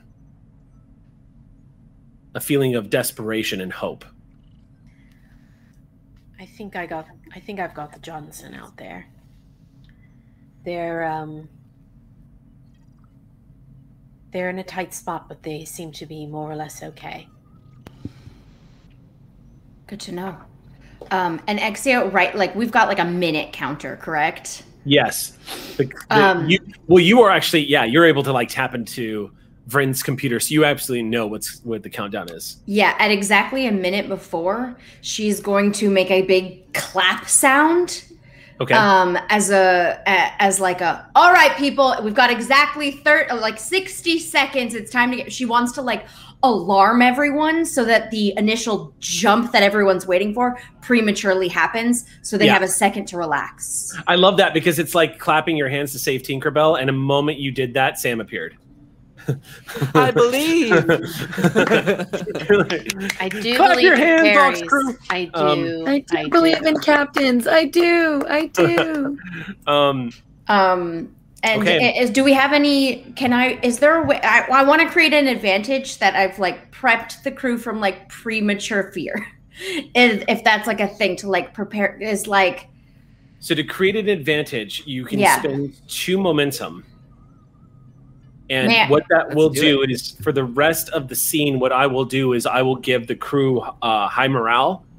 okay. and basically on selected roles i'll give them a bonus i'll i'll give them uh, i'll reduce the difficulty by one Okay, so yeah, big big clap alarm. I'm I'm like looking for people to kind of do that quick jump, and I'm Mhm. like Great. And then remind everyone that this is simultaneously a rescue mission of a possible Jashashian station, the Johnson, and uh, and that there are possibly two cloaked Romulan ships that will appear to be ready for surprise. Okay. Crew responds. You can. Uh, Olin can definitely sense it, and we're, we're still near the Jashashian station, correct? you're about to be. Yeah. And there are So- people still stationed on that, correct? You're not sure. Right. There were when you left. There were when we left. So Yeah. that's yeah. Um, two enemies and two rescues, and we've got refugees on board. Let's make the Ross proud today. All right. And with that, Vrens counts down to 10, 9, 8, powering down the cells, now entering the sector. The cell's powered You- down. You see on the screen, uh, go ahead and mark your powers up to full. Yeah, Um, thank you. I was yeah. nervous. No, the rules specifically state that your power completely refills once you change scenes. Hell yeah. So you guys are at Make full a scene power. more often. I did also want to try for uh, the um, the Tholian ship, but yeah, that was You're why I originally using your sen- to- using your Yeah, yeah, yeah, yeah. you're not really going to be able to get a sense or feel if they're here uh, until you can get an idea of whether or not if they're even in the. All you all know is that they're in the sector. Okay, we don't know that they're actually. Yeah, it's hard to say if they're out there. All right, cool. On the view screen, you see the long lines of star trails suddenly come into uh, single points as the Ross exits warp. the moment she exits warp, uh, you see on the main view screen the particle fountain and the Deshashian uh, observer station. You also uh, immediately, LeCat, uh, an alarm begins to chirp on the sensors indicating a Starfleet SOS in this sector. Um, it's being severely disrupted by the activity of the particle fountain. And at about that point is when you realize that communications out of the sector right now are damn near impossible. Um, Is it- to Oh, I'm sorry. Continue. you can roll right now to do a sensor sweep and find out where you are, what's going on, and what the situation is. Yeah, would love to do that. Um, Um, and then that SOS that we're getting, or maybe the let's do the sensor sweep first. The, the sensor sweep will cover the SOS. Okay, great. You're basically you're basically raising periscope and looking around to see what the hell is going on. Cool. Take So- a momentum just in case. Yeah, Yeah. we're down to So two. the, yeah, because because of the difficulties of the particle fountain, um, because of the difficulty of the particle fountain, the difficulty is going to be three. So roll. So you got three successes. What did the the Ross got one? So gain one momentum. I mean, I was out, so believe your count, not mine. Right. So let's say three then. The tactical situation comes up on the main view screen, adjacent in a small window, holographically displayed for everybody to see what's going on. You see the USS Johnson is the first thing that pops up on the view screen. She has been heavily damaged. She is adrift. Her port nacelle is completely sheared off, and you can see heavy plasma damage to across her hull. Power systems are fluctuating, and she is currently running on minimum life support. Um, she is completely adrift. It looks like she has taken heavy battle damage. Any Certainly, life signs at all? with you are detecting life signs. Yes, Okay. um, you are detecting um, a couple of hundred crew members are still alive on board that ship. Olin confirmed that earlier. So Yeah. Um, the the so the Johnson is currently adrift. You also see, sure enough, your sensors are able to detect the 18 small objects that are currently in an expansive circle around the particle fountain. Mm-hmm. Um, and that is uh, all you detect as you enter the sector. Nothing else, except for the minor fluctuations of those particles, which could at any moment pulse again and cause um, an energetic shockwave that could affect your shields and decloak the Romulans if they're here. In in the same way that I did a analysis of like the blast pattern for the Kazenti freighter, can I do a, an analysis of what destroyed the hull here? I won't have you roll for it. It's a dead match. okay. It's it's not it's it's consistent with Romulan energy weapons. Yeah, Captain. And- those look like the same Romulan disruptors.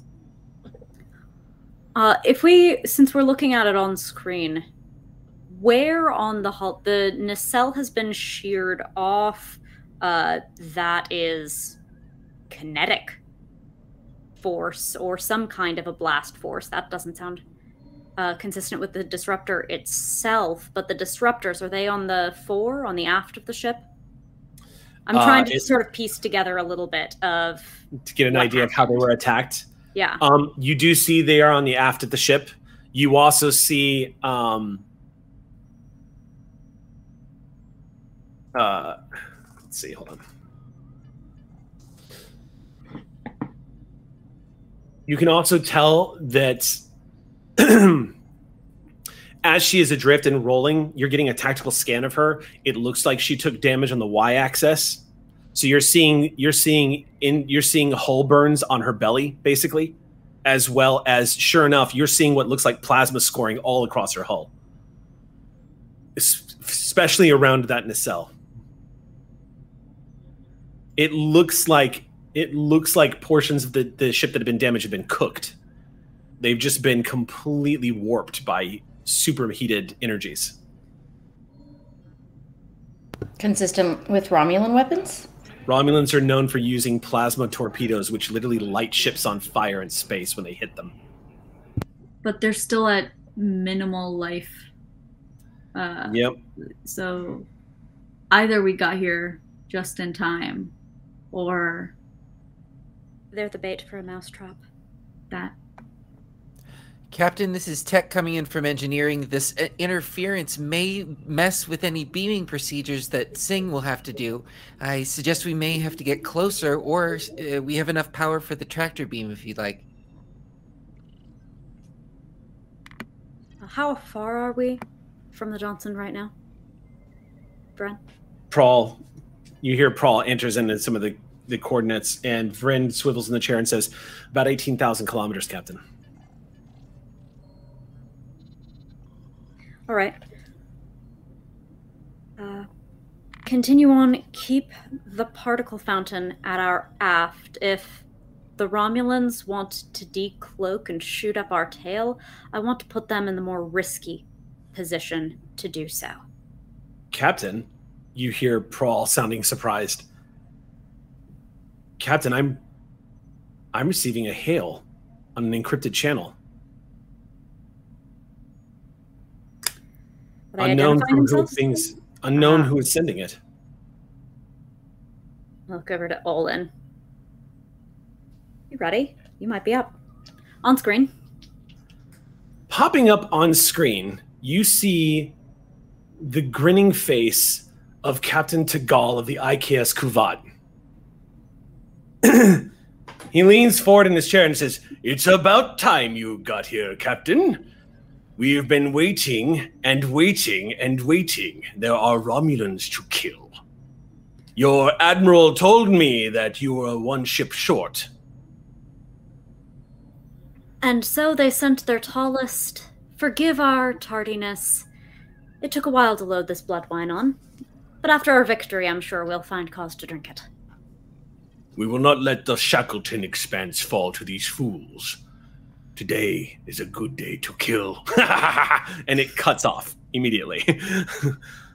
and Prawl says, We're receiving another hail, Captain. Please be more friends. Please be more friends. Decloaking. Put it on the screen and disillusion me. At, at the same time the hails come through, you see in the main view screen decloaking about 8,000 kilometers in front of the Ross is a D'deridex class warbird.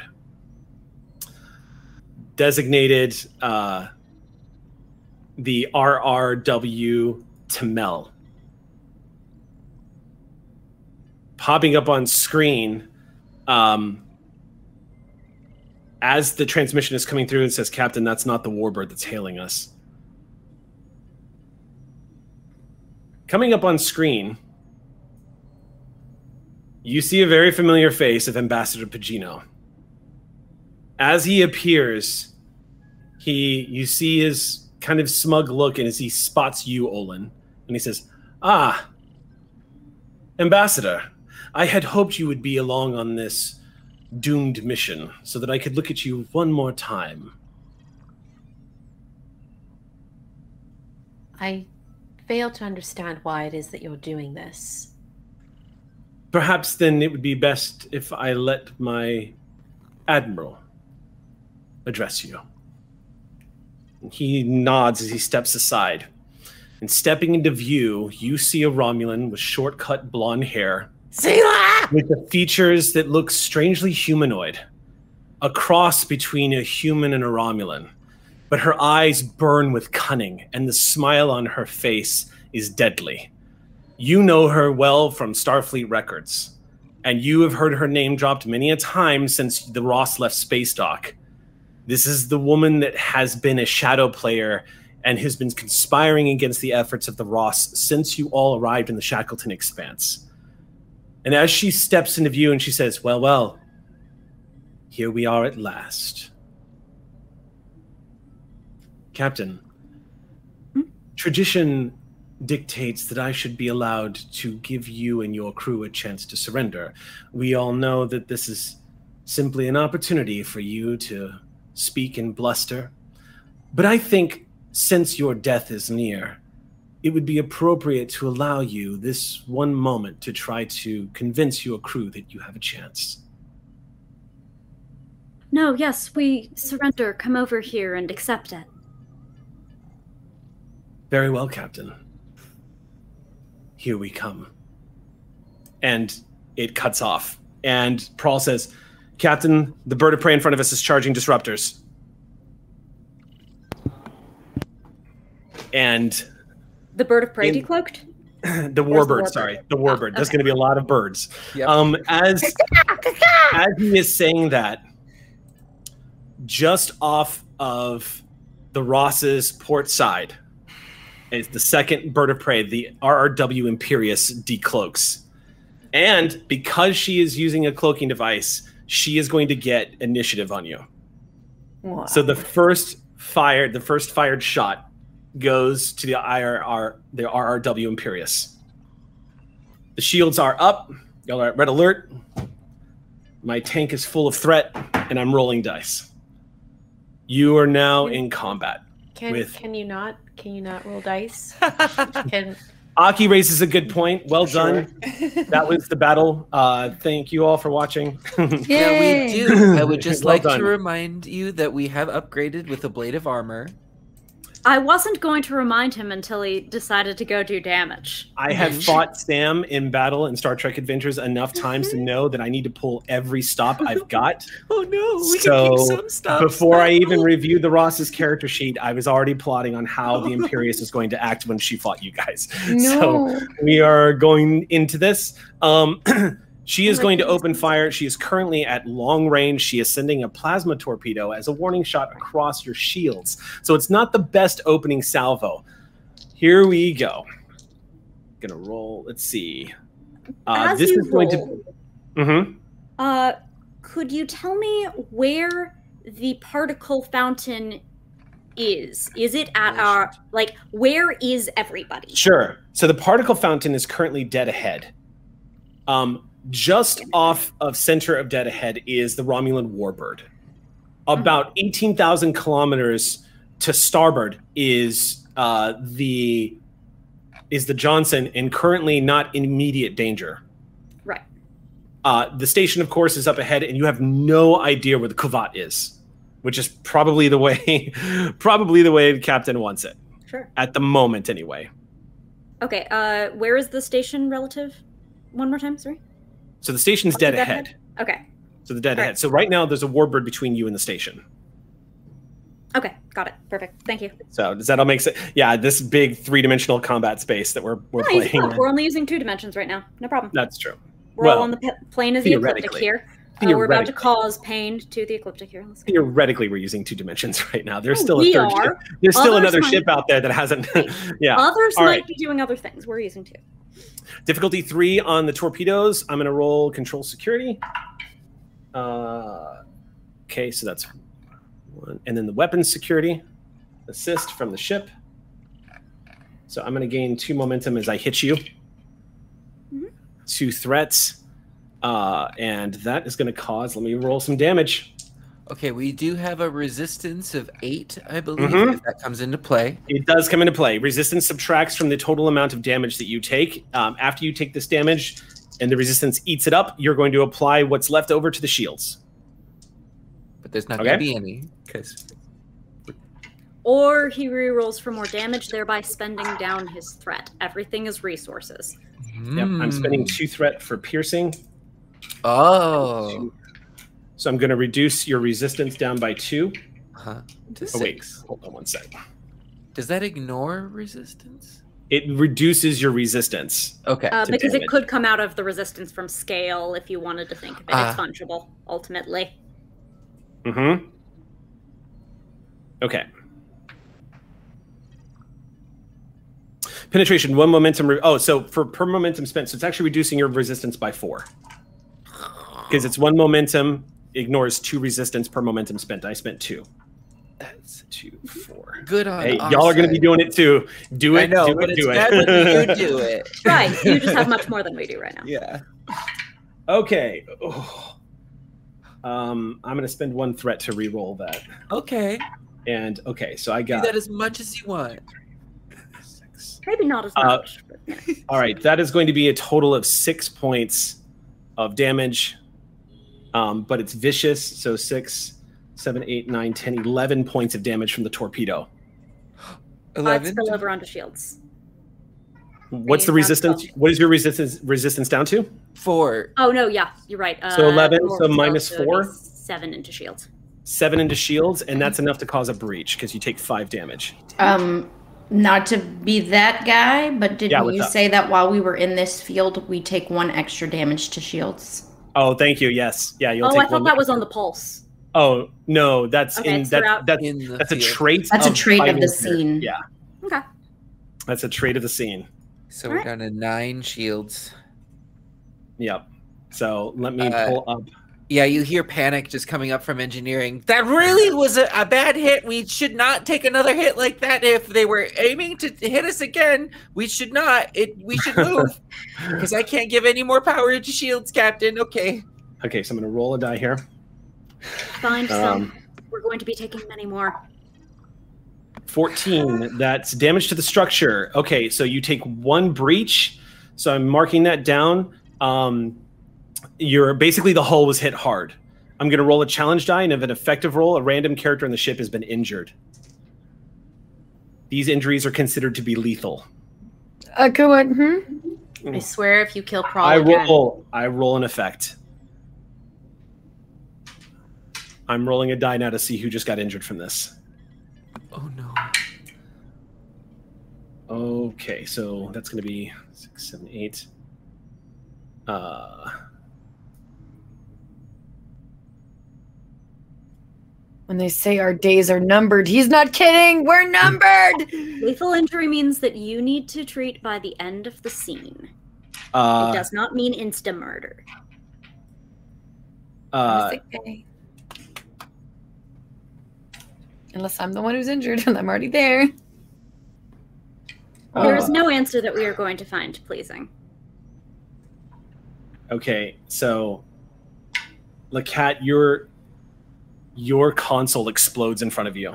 Oh no! Um, Typical Star Trek explosion the, console. the impact of the torpedo on the hull of the ship causes the bridge to rock, and there is a bright spark in front of you. It's the last thing you remember before your mind is rocked and you hit the deck. You all watch in horror as everyone is kind of tossed aside from the impact of the torpedo. And as everyone does the shift and shimmy and throw, LeCat, that that console, you watch LeCat basically fly out of her chair and roll to the ground with horrible burns across the side of her face. Um, she is unconscious, and you can hear the cr- you can hear crying out as she rushes over to her. You can hear Asmi Shanto go, "Medic! Medical emergency!" As she rushes down the ramp and collapses next to LeCat. One of the Ox crew members jumping into the science station as it's smoldering and just puts retardant all over it and just causes the, the fire dip down. You can see the lights fluctuating across the console. Uh, LeCat, you don't know where you are right now. It's your world I just got rocked. Yeah, yeah. Like you hear her like groan upon impact. I think that like if she was any more conscious, she would have done like a "I'm fine, keep going." But I don't. think Here's here's the here's the great part though. Yeah, You are a main cast member. yeah. You can spend momentum to shrug it off. Oh, Is it? You can spend Oh. you can spend two momentum to ignore ignore a lethal hit, and basically, I think I'm okay. can I? So you, can I but you can that? only do it once. If you do it a second time, it increases in how much momentum it costs and difficulty to get away with it. penultimate game, baby. Let's Yeah. do it. Okay, so spend two momentum, LeCat, and you kind of just like, what? What happened? And Asmi is, you see Asmi looking down at you. One minute you're at your station, the next minute you're on the ground. Yeah, I uh, uh uh um I'm okay. I'm okay. She like grabs onto uh Asmi's shoulder and like uses it to like stand up and like goes back for her uh her dashboard. But is it completely shot to hell? No, the science station did not actually tip physically. It was a power surge. Okay. the station great. managed to protect itself, so the breach is not going to affect the science station, but it was enough to cause injury. Um, uh, just as me, just to, just to play this along, the, the ops crew member sees you coming back over to the science station and gets up and, and steps aside. And as you slide back into the chair, Don't go too far. Stay right here. Shanto Um, immediately produces a hypo spray, and it doesn't help you except for anything with the pain. Um, that was their opening round. Thank you. So the Imperious got, got to go first. And now we are in actual combat. Let's So you have them one breach. Hmm. Um, so you guys are going to be, uh, it's now your action. What would you like to do? You are sandwiched between warbirds, and If I both of them are going to be firing on you. This is This- not a tasty sandwich. Captain, I can scan for weaknesses if you want me to. I'll come in through comms too, Captain. I suggest uh, if you, if we could, I could take some time to regenerate power to shields. Yes. It's whoever you want to go next. Any one of the crew member gets to take an action, or the captain can order somebody on their action. Yes, we're gonna need those shields, but I feel like this commander over here would tell me something about the best defense. So start scanning for weaknesses on the Imperious. Let's shoot at their admiral and make them a little nervous. In that case, Sam is using their command action to give Ravity an extra action this turn. it So, wasn't. and I, I was just flavoring. oh, well, then who It's- wants to go it's first? It's. I I'll was just first. like it's LeCat's You were turn, telling like- Cat to go first. Yeah. Okay, so Cat, go ahead and roll to scan for weakness. Sweet. I'm not be Mm. directing. And Um, What's the it's going to- difficulty and how? And we only have one momentum, but if the difficult, we should you should take it and build more if we can. Um, the difficulty is one plus one per range beyond close. So uh, that's going to be two, three, a total of four difficulty because Right. they're at range. They're at We long take the- range. They're at long range and of all the particle interference. And um, this is uses one power, just an FYI. Ah, Yep. okay. Subtract one know. point of power. Thank Yeah. you. and someone roll for the Ross, but yeah, take the take the momentum, Rave, Yeah. and, Uh, and use that actually- extra die. Actually, Rave, in Yeah. the new rules, scanning for weakness does not cost a power. Oh. Oh, nice. Yep. Okay, great. The great. Klingon core book says it does not. It is no longer listed as costing you one power. We always go by the Um, Klingon core book. Okay, so I don't know if this counts in this situation, but you tell probably not actually. Never mind. I was What's gonna up? be like duty and discipline. Can I use this? And I was like, no, this is pretty clear language. um, so I'm gonna just go ahead and roll, uh, but I'm gonna take an extra dice. Use the momentum for Mhm, that. mhm. Okay. Um. Oh shit! Okay, I got a two, a five, and a seven. Oh, shit. Wait, so are two of those crits then? I think Nice. So N- yeah. Nice. Okay. So that's six total. So that means we get two, two. momentum. We have two. Nicely done, momentum. Woo, LeCat. thank you, Ravity. So the next attack on that vessel before the end of your next turn is going to automatically gain piercing two. Nice. Further, any two any d20s purchased for the next attack automatically inflict one extra die of damage per d20 purchased. Nice. Nicely done. A really smart use of that.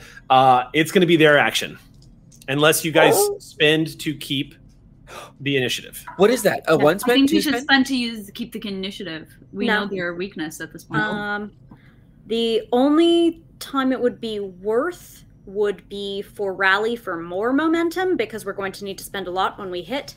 But Yeah. at that point, uh, spending for the quick to action. Oh no, Pearl actually gives it to us for free. Pearl has quick Oh, to that's right. Prawl gives it So to we you for free. it. Yep, he just gets it. Um, so Y'all yes, at this point initiative. we can rally or we can breaches. I honestly want to try to build up as much momentum as we can before we start shooting because I think that's going to be shoot and then direct to shoot. But we have to Mhm. spend on re-rolls. We have to spend on probably even more piercing. I can We have to build up roll. as big a pool as we can get Oh, before yeah. we shoot. Yeah. You can give Prawl if you want. Vren can uh, initiate an evasive maneuvers as well to make you harder to hit. Uh, yes, but that'll also affect our firing solution. That is very true, but it is two to one right now. Let's Uh, hope it doesn't stay that way. we're stay also outside of our optimal range for our phasers, which means that we're attacking at a difficulty three right now, unless we use torpedoes, at which point we will also be attacking at a difficulty three because torpedoes make sense. Um, it's worth noting that uh, Prawl can Prawl is optimized for using phasers. Yep, So- exactly. So Yeah. we're eventually going to want to uh, use Ren to move in, but all of this is to say right now we rally. Yeah. Okay. I can I can do a rally roll. Sure. Yes. All right. So you're going to rally. Yeah, rally is a difficulty zero roll as well. So You inspired the crew with a war cry, leading them into battle. At least that's what the Klingon book says you do. Attempting a presence plus command task, difficulty zero, and this generates momentum that you can use either straight away or save for the pool. So yeah, this is juicing up on momentum. Yeah. Um I I would fast. I, I think that basically um uh the moment uh Olin saw uh LeCat go down, uh, Mhm. they probably noticed that that really rattled the rest of the bridge crew. And knowing that the captain and the EXO are kind of trying to focus on strategy stuff right now, they sort of look to the other members of the bridge crew and uh, kind of give them a nod um, of encouragement and say, "Stay focused, everyone. We have a lot of work to do." And uh, yeah, Okay. Yeah, make your roll. The difficulty is zero. Cool. Presence plus command. A question for reference: Are Yeah. help rolls allowed during like combat initiative when only one player gets to um, take a turn? You mean assist? Can you Yeah, assist, assist. With this? Um. In initiative, it's its own action. Yeah. That's that's what I'm wondering. Just like for reference, are assist actions?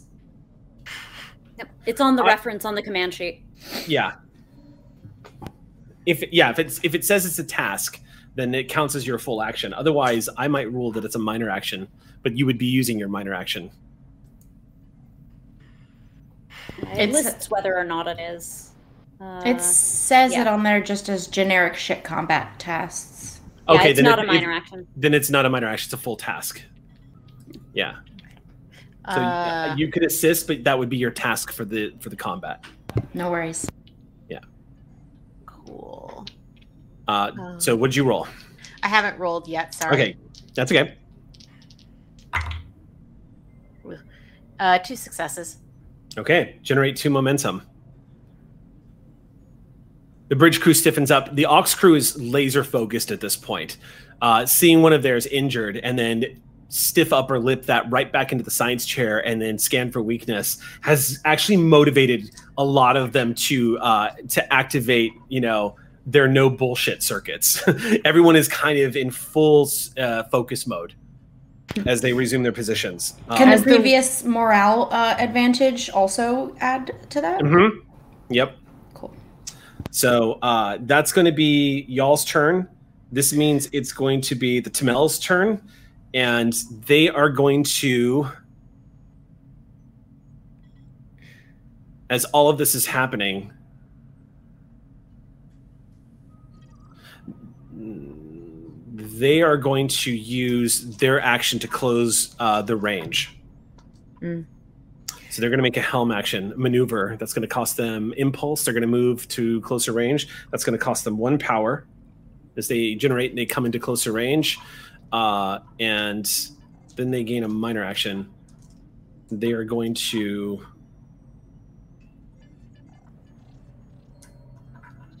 That's going to be their action for the round. Their helm station is they move, they start closing in on you guys basically. so they move uh, from yeah, from long range to let's see, is this a full action? It is, yeah. It's a control. Oh, I can generate threat from this. Okay, so control con, difficulty is zero. Uh, okay. Uh, okay, I get three threat. Boo. Uh, and that's their action for the rounds. So, uh, and now the Kuvat is decloaking. Kuvat is going to decloak. That's going to cost them power. So, 8. Decloak. Uh, the Kavat is currently in long range of everyone. However, the Kavat is also going to, uh, you know, uh, the Kavat is going to use its disruptor banks and open fire on the Imperius. Let's see if we can get their attention. All right, so let's see. What it's a talented crew. Uh, okay, here we go. Making the roll. Um, okay. Uh, yeah, that's gonna hit. Let's see. That's gonna be uh, using the disruptor banks. That's ten. No, that's no. I'm sorry. I was using a torpedo, so that's seven. So two, four, six, seven. It's not.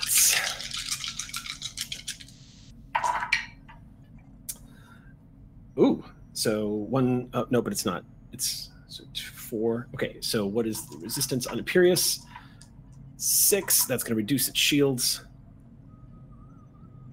So uh, the Imperius takes a torpedo hit, and Kuvat is going to spend uh, his own. I'm going to fun. I'm I'm using the I'm using Kuvat to sort of mirror what y'all are doing to even the odds here. So Kuvat is going to actually spend its next minor action to move within range, but it's not going to generate momentum.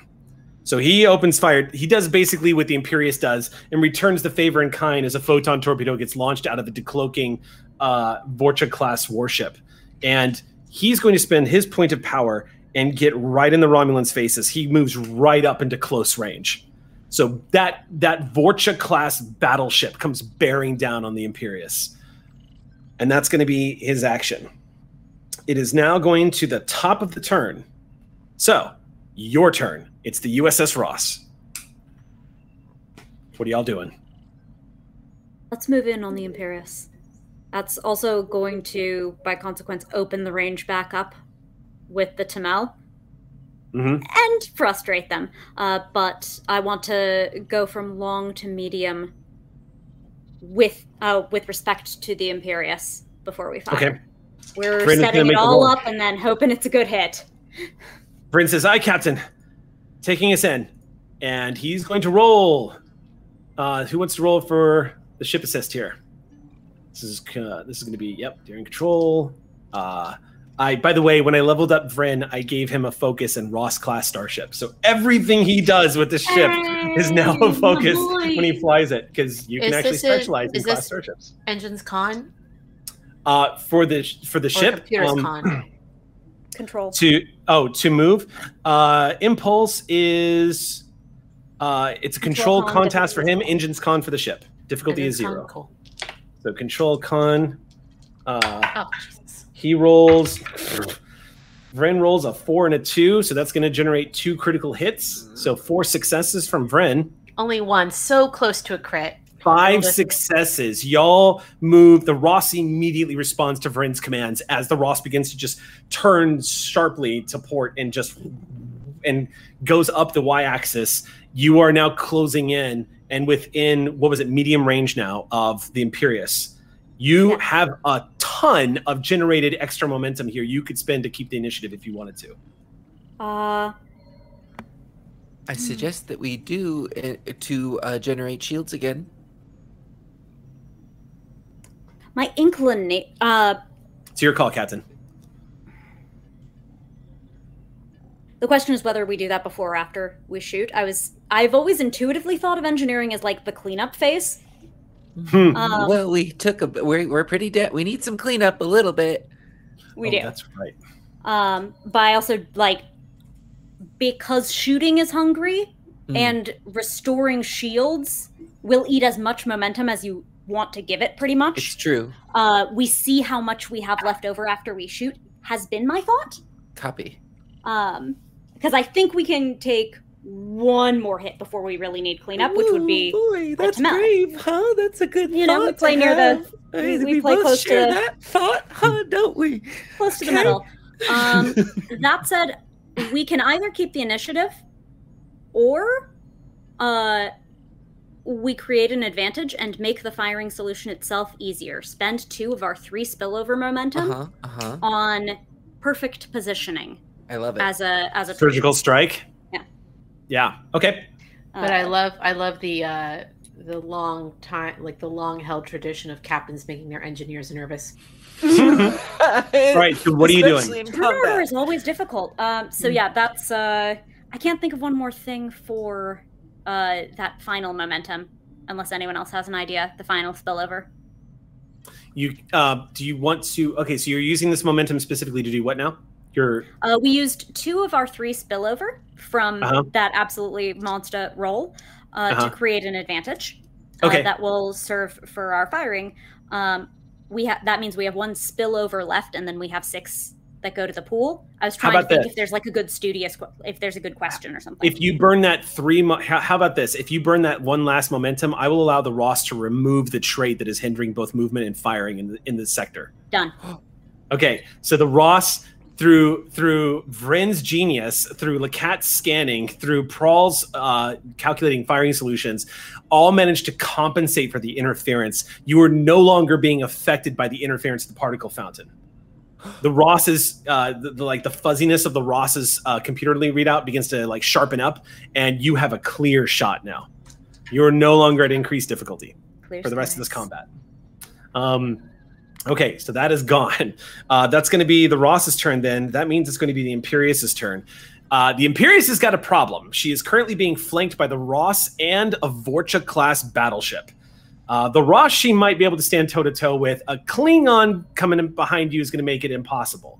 So she is going to use her action to initiate evasive maneuvers on her end. So that is going to be a one power cost. Um, uh, she gauges, uh, let's see, evasive. It's a daring con with the difficulty of one, assisted by the ship's structure and con. If successful until the next turn, all attacks targeting the ships are uh, are increased by a difficulty of one. So here we go. That is going to be a success. See if I generate any more momentum. No more momentum, sadly, um, but it is going to increase. Okay, so the Imperious engages in a defensive measure, so it's at plus one difficulty at this turn. So the Ross, as the Ross begins to close in on the Imperious, Captain, you can see Sela knows exactly what you're up to and can see what what the battlefield is looking like. And she very wisely decides it's time to move a little bit. and the the immediately engages impulse drive, and you see her maneuvering in to get into a better shot. Um, she's doing the right thing at that particular point because the advantages were the the battlefield is about to turn against her dramatically in that particular moment.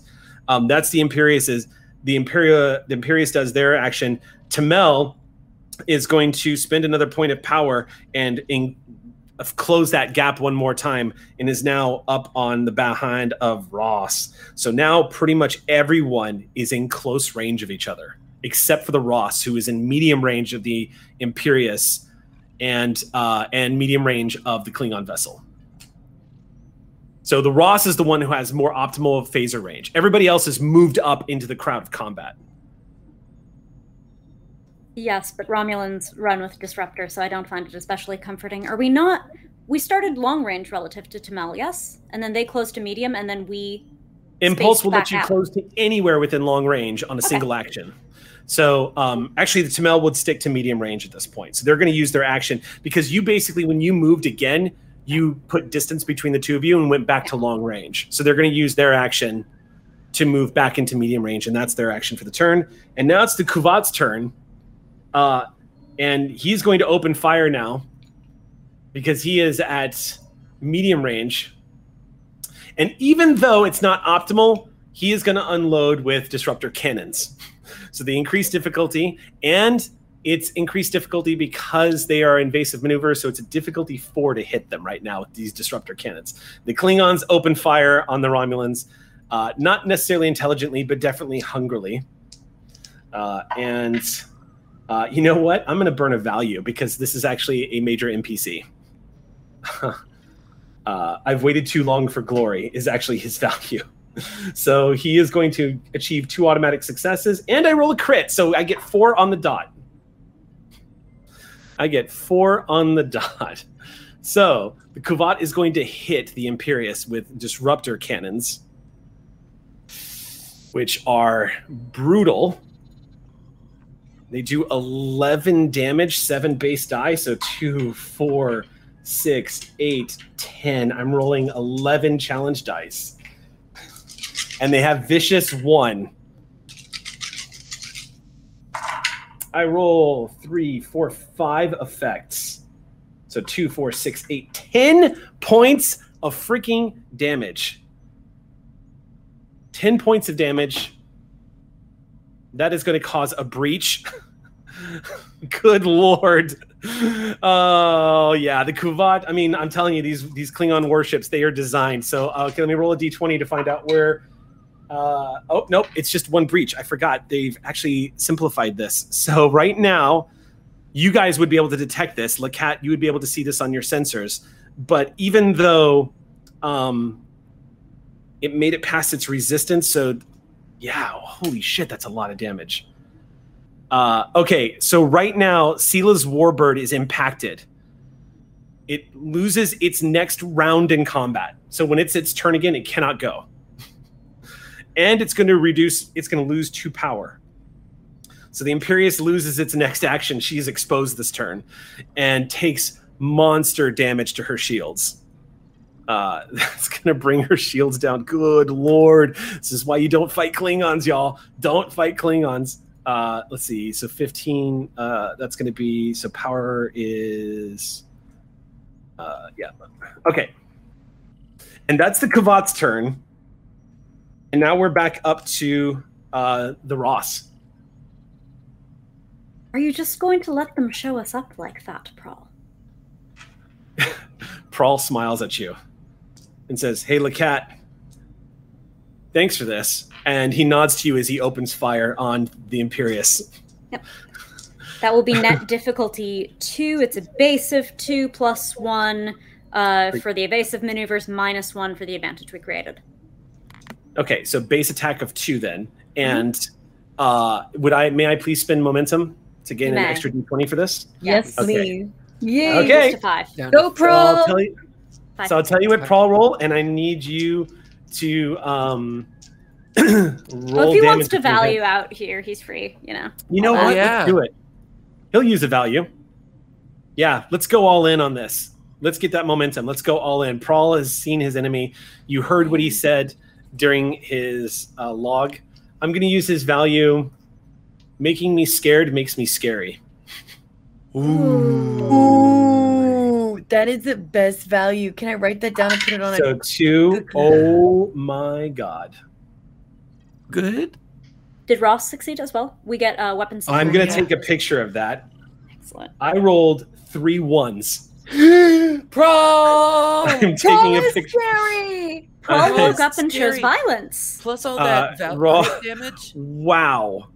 So I'm posting that on Twitter. Prawl rolled three ones. Wow. Um, we have a we have a success from Ross as well. That's no success. Nine successes. One success. Nine. Is that a record? No, we've hit nine before. We've we hit, hit nine, once before. Ten or eleven is is, ten is, is the rec is the current okay. Uh, record, I believe. So I'd like one of you all. You can roll damage. You can activate. Uh, you can get piercing. You have a whole slew of options before you right now that you can activate. But right now, um, take the d6 challenge dice and roll for Ross's phasers.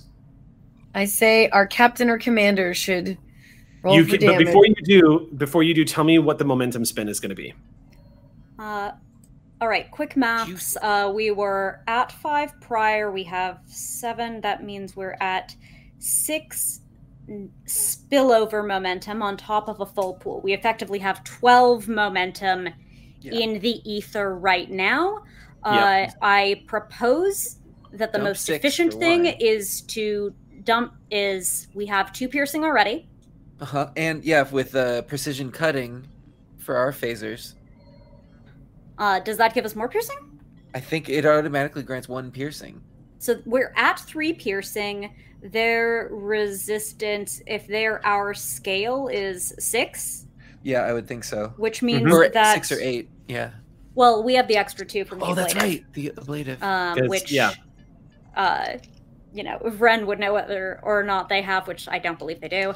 Uh, mm, so that means we need to spend down to 10. So two of our uh, Real spillover momentum. to get them all the way down to no resistance um, before anything else goes through. Bye bye, Okay. Sela. Bye Uh, bye. from there, I think we spend another four for of our uh, six spillover Uh-huh. Uh-huh. for additional dice. We could go higher than that if we want. I don't think that's bad, actually. Like Let's we just need to spend enough to maybe do like two re-rolls for damage. Yeah. Uh, but I think we'll still be sitting comfortably at the end of that. So sure, yeah, uh, we'll have one spillover as a as a re-roll to start. See how that goes. See how we like it. Uh, so that's an additional five dice of damage. We can also spend power into it if we like. We Uh, are. Yeah. And that, Uh, my friend, still at is why power. Sam is our captain. Yeah, yeah, yeah. Yep, yep, yep. Nope, nope. Mhm. Um, This is what we're up against. well, I mean, that's what it takes when we see what happens on Yeah. one hit. Yeah. Like, yeah. Woof. Mm-hmm. We've got power Yeah. to We need to spend hit- on this. We Mhm. have power You- to spend on it, uh, and we get an additional because it's a phaser. We get an additional die per power spent. Do we want? We're at. We have what a total of fifteen power, 15. And we spend it on other things. I grant. We do. Uh, but I think we can. It's worth putting, and we're not going to get to recycle them that often because you're going to be stuck uh, restoring shields. That said, I feel like we put another three in. Here we go, Captain. I'm here with ya. All right, so I believe that is a total of 16 damage dice. Uh, eight for our basic phasers, five from the additional spend uh, from the momentum, and then another three from our power. Uh, and Yeah. resistances. Well, you, You know. just- Exio's You- ready you- for fireworks. Ross has been spending the past two rounds of combat lining up this shot. So take it. All right, You who's have seen rolling 16d6? Do you want to computer it or I can How roll it if you want. I've everybody got the rolls six four? sided here. I mean, you are Maybe- Prawl, Eric. Okay, I'll roll it. Uh, So yeah. You get to you get to have this. Two, Since you four, rolled the six, three ones, we need. eight, 10, 12. So I'm going to roll extra dice after this. All right. All right. So here we go. Oh, we ran him out of dice. Good, we did well. Uh, okay. Pulling also this aside. means you Hang have on to to anything that's a out. three or four. We're gonna re-roll those later. Uh, there are three dice that did not come up with anything. Do you want to re-roll them? Uh, I haven't finished rolling yet, so let right, me. let exactly. me- Finish rolling. Just know that you're gonna okay, re-roll those. so uh, let's let's Write it down if you have to. so four. Okay. Uh, uh, okay. So three. Oh my God! Jesus Christ! All right. So uh, religious. so three three of these dice did not come up with anything. Uh, of- them. of- I All rolled three. I rolled one, two, three, four, five effects. and one, two, three, four, five, six, seven, eight, nine, ten, eleven damage that are not effects. That's not effects. I rolled a Uh, one, a one, a two, two, two, two, one, and then six, six, six, six. one plus two. oh, isn't that Ross? All right, re-roll Yeah. those three. See what we came up with. All right, Yep. so let's roll those three. Uh, and those final three, I rolled two more effects. Yeah. Amazing. oh my good. This was like the well. We can go home now. Uh, can someone real quick the the effects for phasers? They always escape me. hmm Uh, I also know we have the uh, uh, there's a thing you can do with phasers. You can do uh, Uh, multi a shot. half again. Yeah. Mhm. Yeah. Uh, I we want to. We we want to do that half again. Phaser's multi-shot, full and I think we just get it for free. basically. Yeah. Yeah. Mhm. There's one where you can multi-target, and there's one where you can do into another system. Yeah. Yeah. Yeah. I think we want into another system. I think we're we're focus firing because that's going to make the Tamel very nervous uh, to have their flagship getting hard focused. If I'm very lucky, it's like chess, and I feel like they have to interpose uh, to save from check. So what do you got for the uh, for the phaser effects? Uh, I was trying to look it up. I can only find the I know hand it's phaser one because it's Uh, damage effectively. The but good news is, is I actually have the 'Cause we effects don't tables open because I anticipated this being a thing. yeah. So, so the good news is, uh, this is available to me. So impact damage, okay, disabled. Uh,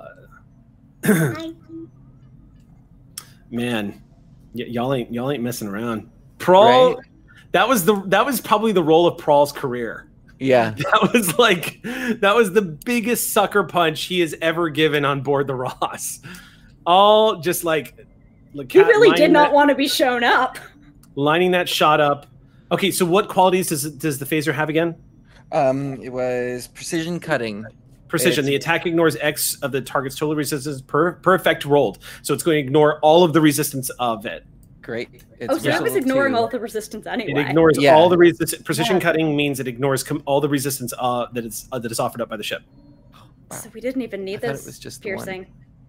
Um, yeah. So uh, so I'm going to factor in the damage. Then that's a total of uh, let's see.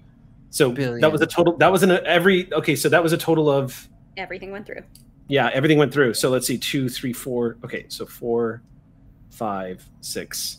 Uh, seven, eight, two, Okay, Several uh, that is going to cause a breach. Oh, Yeah, think. Um, Okay, the good. shields You've on been breached, Stila. the shields on the Imperious drop, and I now have to calculate its breach because you just smashed the crap out of the Imperious. Oh. Uh, the Ross's phaser strike at its underbelly basically drilled through the bottom of the hull and caused a visible ship breach to the outer hull. Um, You could see it from space. Okay, so it is there. now full damage can be evolved. Okay, so while yeah. Okay, so it is now damaged. Uh total number uh let's see, that's gonna be that's three. Yep. That's over half of its scale in breaches. So it is So- now a damaged vessel. Yeah, yeah, yeah. So now, um, now, uh, total number of breaches. The NPC she ship suffered. Okay, so increase the difficulty of all tasks by two. So to hit the Ross, its its difficulties, including because it has not removed the trait that is affecting weapon systems. It has a mm. default difficulty of four before it even tries to open fire on you now.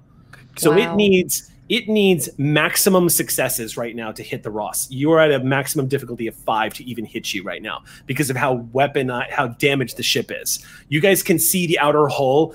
You can see the breach as the phaser shot goes lancing right through the bottom of the bird of prey and strikes on the underside of its top part because it's hollowed out in the middle. You can see the scorch mark of that bird of prey, and you can see the horrible effect of what happens when ships full of people get exposed to space there's a brief moment where you see debris begin to spread across from the bird of prey. She, her light, you can see the power on her ship fluctuate for a moment. She's still in the fight, but she is bloodied. That Um, hit seriously, seriously damage the Imperious. And any responsible captain at this stage would be retreating. It's not their turn yet, though. Uh, Um, just for losses. just What's for that? narration purposes, Mhm. can uh, can we cut down to med bay and have Yes, like a live feed, a live feed of the, the battle of the view screen from the bridge, uh, sitting there in the med bay with Sorax, watching the breach happen, being like, uh, uh, uh. Sorex is unconscious, but oh, he's going I'll, to I'll, be. He's, I'm gonna hypo spray him just for a few minutes, Wake up! I don't care about your medical condition. You You've got watch and this. then and then knock him back out again. He'll be fine. He, it's no, worth it. All right. Okay, um, I'll just save it on the pad for when he wakes up. Do we want to Okay. spend two and take another shot? Well, I okay. Just also for flavor, kind of too. Uh, as we see this happening, uh, te- could we uh, start beaming like the the any survivors that we see into the brig? From Uh, that would be a task. You Okay. you can't attack twice. You get uh, you get to hold the initiative, so you can get to go again, but you wouldn't be So able to what shoot I would again. strictly be doing would be uh, maintaining the initiative, using it to take the direct task, and directing Pearl to fire again with my assist. Ah, okay, yes. You can use you can use the direct task and tell Prawl to shoot again. Yes, I would like to do that. Um, and because until the end of your next term, the scan for weakness is still in effect. that was Yeah. what I was about to say. yep. We have that. We Because have our the- advantage. so- LeCat set that golf shot up for you guys, and now, all right. So Prawl's going to shoot again. May I please Yep. burn a point of momentum for that third Yes, die? that will bring us down to three Yeah. o'clock. Um, Yes, and sir. I'll be rolling to assist because it's direct task. Okay, it's not as spectacular this time. Uh, Right. Paul rolls a 12, and 8, and a 14. That's all three of those are going to be successes. And But none of them is, can be- none of those are crits. No help That's going to be enough to hit though. Mhm. None from Uh, Ross. No. You One still from needed just three. si- Okay, it's cool. So No, we uh, only much- needed two. Yeah. Uh, because of the thing that we So created. gain one Yeah, momentum. Uh, Um, how much damage is that going to do? All right. We have one Uh, moment. okay, so uh, we can't get nearly as spendy on this because I want to save some for shields in a moment as well. Uh, have I think we actually. pool. Uh, we have yes, four exactly. in the pool, right? Yeah. Okay. Yep. Yep, yep, yep. Four in the pool. So I say uh, we just do the phaser damage on this one uh, and spend whatever we might need to to re-roll for damage. Okay, Um, so but like phaser damage focus is on damage, uh, see whether or not effects come up to earn us our piercing anyway. Mhm. okay. Also, Uh, I but just I feel the like we don't need to. I feel like we won't need to scan for uh, for weaknesses again. There's a hole in the Yeah, ship. we found it. Um, Uh, yeah, and, you uh, found the we weakness. found the weakness. What what's the damage am I rolling? What damage am I rolling? Eight. Two, four, six, eight. I roll one, two, three, four, five, six, and one effect. One effect for the precision. Okay. One. Uh, that gets it. All right. Uh, so you said how many didn't hit? Uh, three of them did not hit. All right. Uh, so of our uh, four momentum, I think one to reroll damage One to and one for the rest of the piercing. Uh, Okay, We didn't get good. quite enough based on the scan plus the precision. I re-rolled and I got an additional effect. No other successes. Okay. Um, oh, so that actually takes us the rest of the way. We don't have to spend Yep. Mhm. uh, the third one. Good. So we're at three momentum. So a total of one, two, three, four, five, six, seven, eight damage that ignores resistance. That ignores everything. Yes. Yeah. Okay. So that's gonna. Uh, let me mark that down. uh, let's say eight damage. That's gonna cause another breach. Yes. Oh yeah. Okay. Uh, you we see the impact another again. you see the impact again. The next phaser strike impacts just underneath those the chin of the bird of prey. You can see the phaser marks blasting through, basically searing the hull raw, as it doesn't have any shields to protect it. Um, and that's going to be the Ross's action. That was a hell of a round. What's the look on Pearl's face right now? Prawl is Prawl is very Prawl looks at you and kind of gives a wink. The cat, very grateful for the for the uh, for the smashing role that you did and giving him what he needed to attack. Um, Wants a sniper. yep. So now it's the Imperious's turn. Um, the Imperious is going to. Uh, Explode. Yeah, yeah. Uh, the Imperious is actually going to send. Let's see. Sela ko, bye-bye. Goodbye, Sela. The Imperious is going to try to remove one of these breaches Hmm. on its action. Difficulty is three, me, but the difficulty of all tasks is increased by two. So this is going to be a difficulty five roll. I'm going to spend threat to give my. I'm going to purchase two extra dice as Sela tries to get her ship back in working order. Here we go. Uh, I roll a one, a three, a 13, and the last die. 14, so four to five. Yep, that's going to be enough to remove a single breach. They're still completely baked, though. um, that's going to be her whole action. The Tamel is actions now is at hand. Uh, the Tamel is going to has have has closed within medium range of the Ross, and she's going to open fire. Oh, actually, on the Imperious's turn, I forgot about this. Two, four, six, eight. The Ross is going to take damage. Uh oh, so one, two, three, four, five, six, From what? seven. Y'all are on fire. That plasma torpedo that impacted against the Oh, Ross lit the Ross's hull up on plasma fire. And it so Oh. plasma torpedoes do base damage and then they do eight persistent damage. God, it was the torpedoes. Yeah, that's why she opened fired on you with a Oh. torp in the very beginning of the match. Dang. Um, Cool. going to This spend, remind us about any is on effects in future. yeah. so I'm going to spend threat to have that damage be piercing. And I'm going to go right past Ross's resistances. That's going to eat into my threat pool though. yeah, but Uh, so the Ross is going to take eight points of damage to her. Let's see, how much is she going to take? That's, a going to be. Oop! I rolled on the breach table because that's a breach. Yeah. Thankfully, it's only one breach, so the other three points don't matter too much. Yeah. Except for the Ross is down now. So let's see. Uh, on the breach table, that is going to be. I rolled a ten. That's going to be to structure again. Mhm. So now you've taken two breaches to the structure. It's Oh. gone from impacted. So I've got to roll a d6 now No. to find out if anyone's been injured. And Oh. I did not roll a challenge. So, um, however, because it's been another impact, I'm going to roll again on the casualty table for Ox Crew. Okay. Um, No. How many tables do you have, Eric? Sorry, I, No I was the tables. one who was on fire. uh, Not there, there are there are injury reports coming in from the lower decks of the ship right now, from that impact. Uh, Come to or sick from bay. The, from the not from the impact, but just from the the fire of the plasma torpedo. And now I'm going to shoot at you. now the um, Tamel is going to open fire on the Ross. And I'm going to spend a point of threat to get that extra die. And it's at plus one difficulty. That's going to hit you. Okay. We're still at nine shields. All right, that's going to give me one bonus threat, and I'm going to spend two, four, six. Oh, the thing, is, here's the thing: is because the Ross's resistance is so high, I have to spend four threat every time I want to go ignore your resistance. Yeah, That is a lot of that is a lot of threat to be spending every time I hit you. So I'm only going to spend two this time. So the Ross is going to have a four, a four resist. Man, that a blade of armor. Yeah, right? Um, There that was a a blade of reason I was so on you about it for so yeah, long. yeah, yeah, yeah, yeah.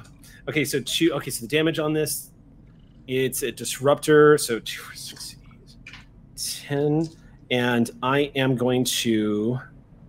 Uh, I've already got that, so I'm gonna do. Yeah, yeah, yeah. Okay, so two, four, six, eight, ten. All right, so I'm rolling ten dice. From oof, is that? Do they have? It does have vicious. no. Yep. Uh, uh, but, but, but uh, let's see. I rolled two, four, six effects and two damage. So that's one, two, two, four, six, eight, 10, 12, 14 damage. Well, And I'm going to spend a point. one. I'm going to spend one point of threat to add an, an additional point of stress inflicted to round it out to 15, which means three breaches if you can't if you can't absorb this. Okay. But you absorb, let's see, you absorb four of that though. yes. So 15, so brings 14, it- 13, 12, 11. So 11, that breaks it. So you're going to take two breaches from this. But but but wait. So hold on. Hmm. What's up? Because that was what was the total damage? Two, four, six, eight, 10, 12, 14 total. And then I spent a point of threat to round it out to 15 To Fifteen. to add the stress. and then so 15 total. So the then you subtracted four. so it brings it down to 11, 11. And, and every then we have five. shields left. oh, that's true. Yeah. Well, So that brings it down to two when we have no shields. okay. So your shields drop. Yeah. Okay, cool. In which case, Careful, Eric. Um, in which case,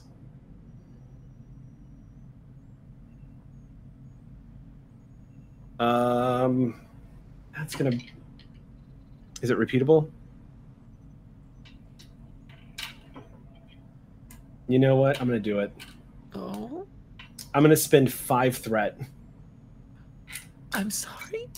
and add five more points of damage to the hit, so that you still get a breach. Why do you hate us so much? Eric said, seven. "JK, this Eric is is trying to kill us. Ay, ay, ay, ay. We And get it, Eric. You want the roll- campaign to be over. We get it. You it. don't have to blow up the ship. don't have to total party kill us and So another see. breach. I'm gonna roll. I roll a d10 and I roll an 11, which is the structure again. So now you've gone from impacted to damaged. So uh, fires and or minor hull breaches force areas to evacuate and be sealed off. Increase the complication range of all engineering and repair tasks by two. Reduce the ship's resistance by one, and the difficulty Uh-huh. repair goes up to three. So what happens aboard the Ross as this warbird strikes into the hull is the entire Ross just you Exio you were like slapped up against the back of your chair as the impact from that second warbird shot comes right across and scorches across the bottom of the hull. You can hear the impact, and down in engineering tech, you can ah. hear the alarms going off that decks are being sealed off. As you hear the alerts, all this steam gets as the uh, plasma exhaust ports begin to uh, to vent out into the main engineering space in order to maintain integrity. Um, you hear Prawl go, "That one hurt!" as the sh- as the bridge like rattles violently, um, and that's going to be their action. But if it makes y'all feel better, I'm down to one threat. Yay! I would like to do a rally, please. I think it's Um, time for a rally. I don't know how you feel about that, Sam, but I feel It's like going to be the Kuvat's turn now. After we do when we get to our turn. Yeah, we haven't gone It's all the gonna- way around us, uh, which we have to do. We still It's going to be the Kavat's turn. yes. The Kavat has been very pleased with what it saw the Ross do.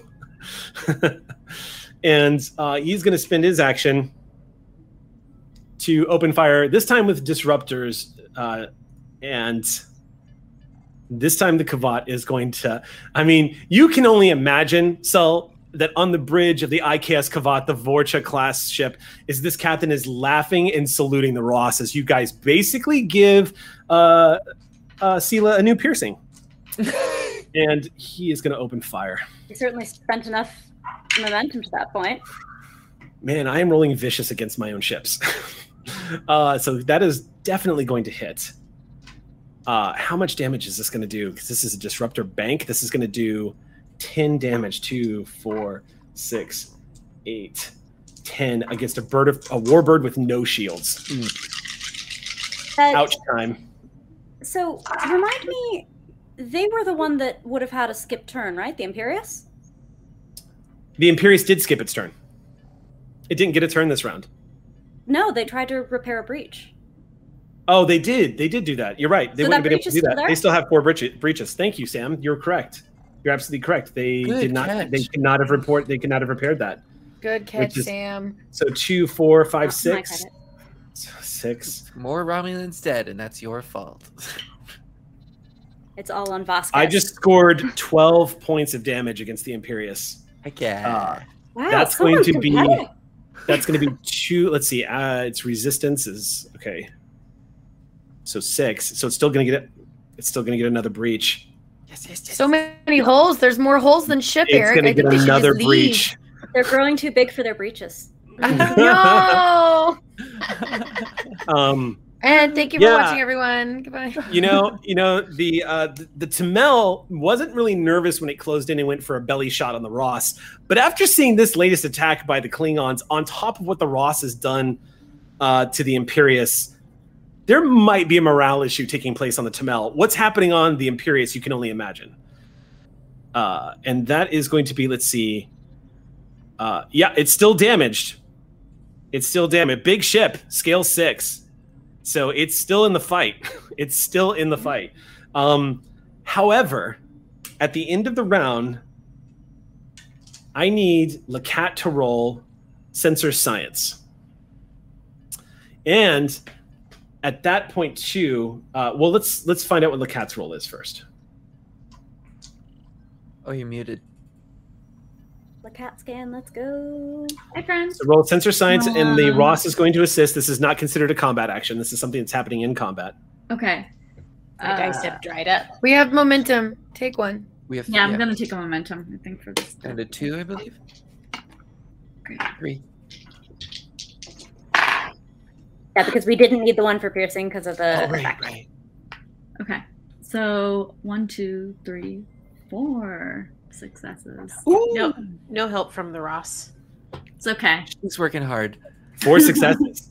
Um, okay, that's at a difficulty zero because you removed the trait that made it difficulty one. So generate four momentum. Yeah. Ross detects warping into this in, into the scene as the Keticus. I mean, Uh, as expected, this huge tarantula class, uh,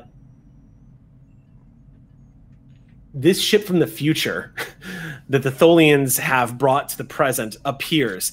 I want to stress again the size of this vessel is one scale larger than the Ross. So when she comes in, she makes a splash. Everyone sees her on sensors as she warps into the system. And again, the Catechus is terrifying looking. You see this, it looks like three shards of like iridescent, sort of like sort of like beetle scaled bluish hues across these like spikes that lance out in front of the ship and this bizarre rotating energetic net that just spins around the base of the body. And it holds position does not engage the ross. Um, and it holds its position where it is doesn't do anything but uh, you see it come up on the tactical display and that's going to bring things back around to the ross it's y'all's action Captain, this is engineering. We don't have any more powerful shields, uh, and we're on fire. Fix fires first. Hi. See if maybe you could help with the shields when the time comes, Blip. On it, Captain.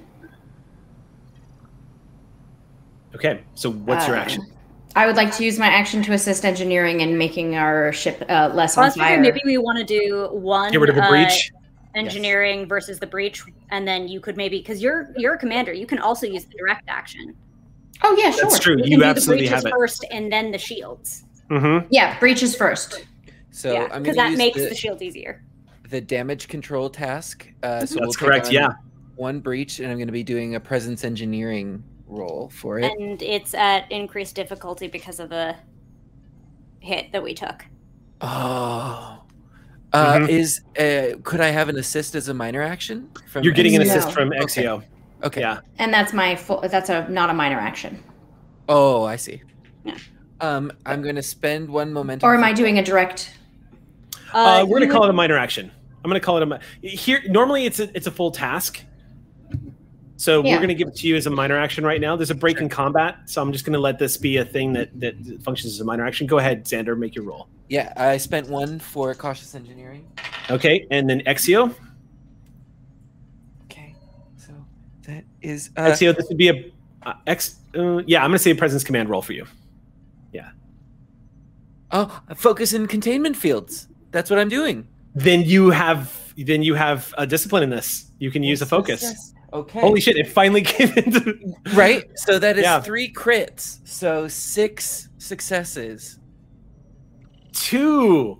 So while you guys are in the middle, so Xander, Tech puts on his face masks Yeah, because I y'all are can't. going into y'all are going into room y'all are going into rooms that have been exposed to vacuum. So as mm-hmm. y'all are entering in these these containment fields, Easy the peasy. moment- the moment the door opens, one of the Ox crew he goes ah! and starts to get sucked out into the vacuum as the containment field, and Exio catches them and holds them hovering in the air before the containment field activates. Exio is on the other side of the containment field. She's standing in the vacuum as she is holding. It is terrifying to see the Ross's room just peeled open, and you can see the vacuum of space. But Exio stands there just holding this Ox crew member, We'll get you in. We'll get you back in.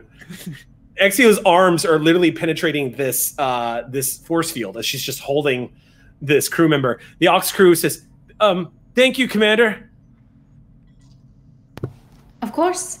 Get back to your station. I, I, I, Commander. Holy shit! and kind of skips out of the room as quickly as possible. Um, How Um, much momentum was that? That yeah. How much momentum is that? A So, lot. We it was a rolled lot. a nine six nine, Nine total successes. Right, and then the difficulty was I know plus two, but I don't know the base difficulty for That damage. it was a control. zero difficulty base, so it was Okay, two so it was we had seven momentum. Um, So so, we put then one back in the five to pool. six. Yep. So that We gives us six six, spillover floating. that we can try to figure out how to put towards something.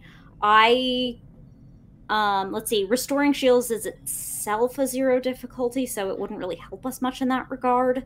Are But there we can any restore two points of shield for every one momentum spent. but because this wasn't a shield, Oh, Task? you're right. we can't put it into that at this moment. That's right. If Is there any Uh, way we can re- uh, Reduce the breaches? Reduce the breach damage since we are at damaged from three Oh, structure to go hits. down to the level. hmm You can drop a level back down to impacted. Ooh, yes, do You that basically, part. you basically put out the fires. You Yeah, remove the and that is complication yeah. range. Yeah. So the and that was the first able- thing we're doing. Yeah, Exactly. you, you can totally do it.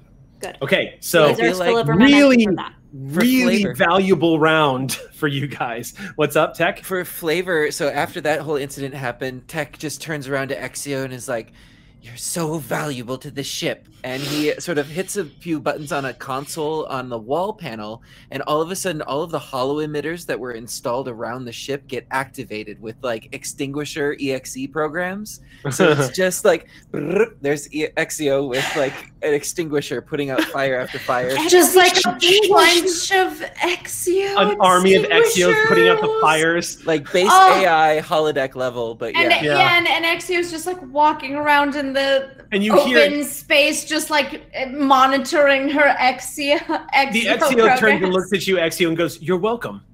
Now report back to your station and goes back to turning putting out the fire. Yeah. Tech runs out of the room. um, all right. That was a really valuable round for the Ross. You guys managed to remove one of the breaches in a desperate damage control action, and you managed to bring yourselves back from damage to impacted. Um, Aki, Olin begins to feel Tholians reaching out to you. Which, by the way, Tholians are not known for having psychic power, so but you can feel an intention there. And at the same moment that that's happening, uh, LeCat, you sense, you can see that there are energy pulses emanating from the Tholian ship towards the particle fountain. Does the pulse match the particle? Yeah, yeah. Just the. do It the- is what it looks. It looks. Uh, go ahead and make a reason science check and add your sensors here. Um, by the way, as this is happening, I want to just say that sickbay right now is being flooded. Um, I right figured. now, there are 25 injured Ox crew members and six fatalities from the combat. Oh no. Um, um, there is a lot of damage being done to the lower deck. Uh, what did you roll, Ravity? I rolled a two and a twenty. Oh shit! You got a complication. oh, unfortunately- finally. The Ross. oh, you didn't take a die for caution. You didn't take a die for momentum, did you? For cautious? I did not. No. I'm gonna, I'm gonna reward myself that threat and, And bank it because I the need to bank it. I'm out Wait, of wait, threat. hold on, hold on, hold on. Actually, give me a second. That was the sensors roll, right? yeah, Okay, great. Because I have technical expertise. You Whenever you attempt a task assisted by the ship's computer sensors, you may reroll one d20. That's right. Hey! no threat for you. I thought I, had, I thought I got some threat back. Oh well. You are definitely assisted to the Oh, Rosses of no, no. help. Did you Oh, roll no. another twenty? No, I rolled an 18. Oh, We're nuts, I should fine. have increased the We're confidence. fine. Good. You, But yeah, you didn't give me not- back threat, so you still win that. Okay, Um, great. Well, this die is It's still a vanished success, forever. right? LeCat, the energy pulses that are being given off by the catechus seem to correspond and match with what's going on from the particle fountain. Mhm. and it seems like the particle fountain is responding like it's its pulse is echoing the catechus like if the if the if the if the particle fountain's pulses were like somebody like beating a drum as the catechus showed up and started playing its own tune the particle fountain started to match the tune Is this what's causing the growth? Um, uh, you can spend a point of momentum to find out yeah, I would love to. um plenty. okay I so you immediately question. as you're you're you're really having trouble focusing through the pain right now Oh, yeah. as you enter some of the commands, you're seeing all of this, a break in combat. You scan quickly to find out what's going on, and you see that the particle fountain has begun to shrink noticeably. Not only is it shrinking, there is something emerging. And that is where we have to stop tonight. No. Oh, No. my God. No one is allowed to give birth around here I but was the wondering, like, doctor. how many things are going to give birth? In the middle of class. My of question combat. was literally going Oh. to be, what do I sense happening at the particle fountain? Mhm. Because that. Mm. Next Monday is our final episode of Clear Skies. It will be both a wrap up of this encounter and the epilogue. Um, what a wild ride it's been. Uh, it's it been it's been a unique and wonderful experience, and I'm excited to tell this last chapter of the story next Monday night. Um, this is the first time in Star Trek Adventures I've bloodied y'all's nose. Ooh. Yeah, First we time. felt that. I've never, I have never done damage to you like this before in, par- in Star Trek Adventures. This never happened to the Sally Ride. Flesh wound. Yep, I've never breached. I've never, I've never gotten past impacted. I kept cool as a cucumber. You couldn't tell. engineering. Yeah, but y'all had. Three, four rounds of tech. Ah, Captain! Ah! Just all Yeah. the screaming from Napoleon. Yeah, and here's the wild part, y'all. We're not even done with the first round of combat. Okay. Oh. All right. Okay, let's not rub that part in. Yeah. Y'all are on round. Y'all are on. Uh, I'd have to look at the notes, but I think it's round five. So the first are turn of combat with has not of our- cycled, Yeah. which means you technically still have uh, Ravety's badass scan for weakness up, even though you can't shoot again. But um, um, yeah, I haven't Uh, taken an action yet. Oh, true. yeah. That's Heather has true. McCrell. Yeah. That's all very true. Um, we'll see what happens. Uh, please, Ox Crew, join us next Monday for our send off to Clear Skies as we conclude this story. Um, we find out what's emerging from the particle fountain and the ultimate fate of the USS Ross. Thank you so much for joining us tonight. We will see you then. Until then, alien frequencies are closed.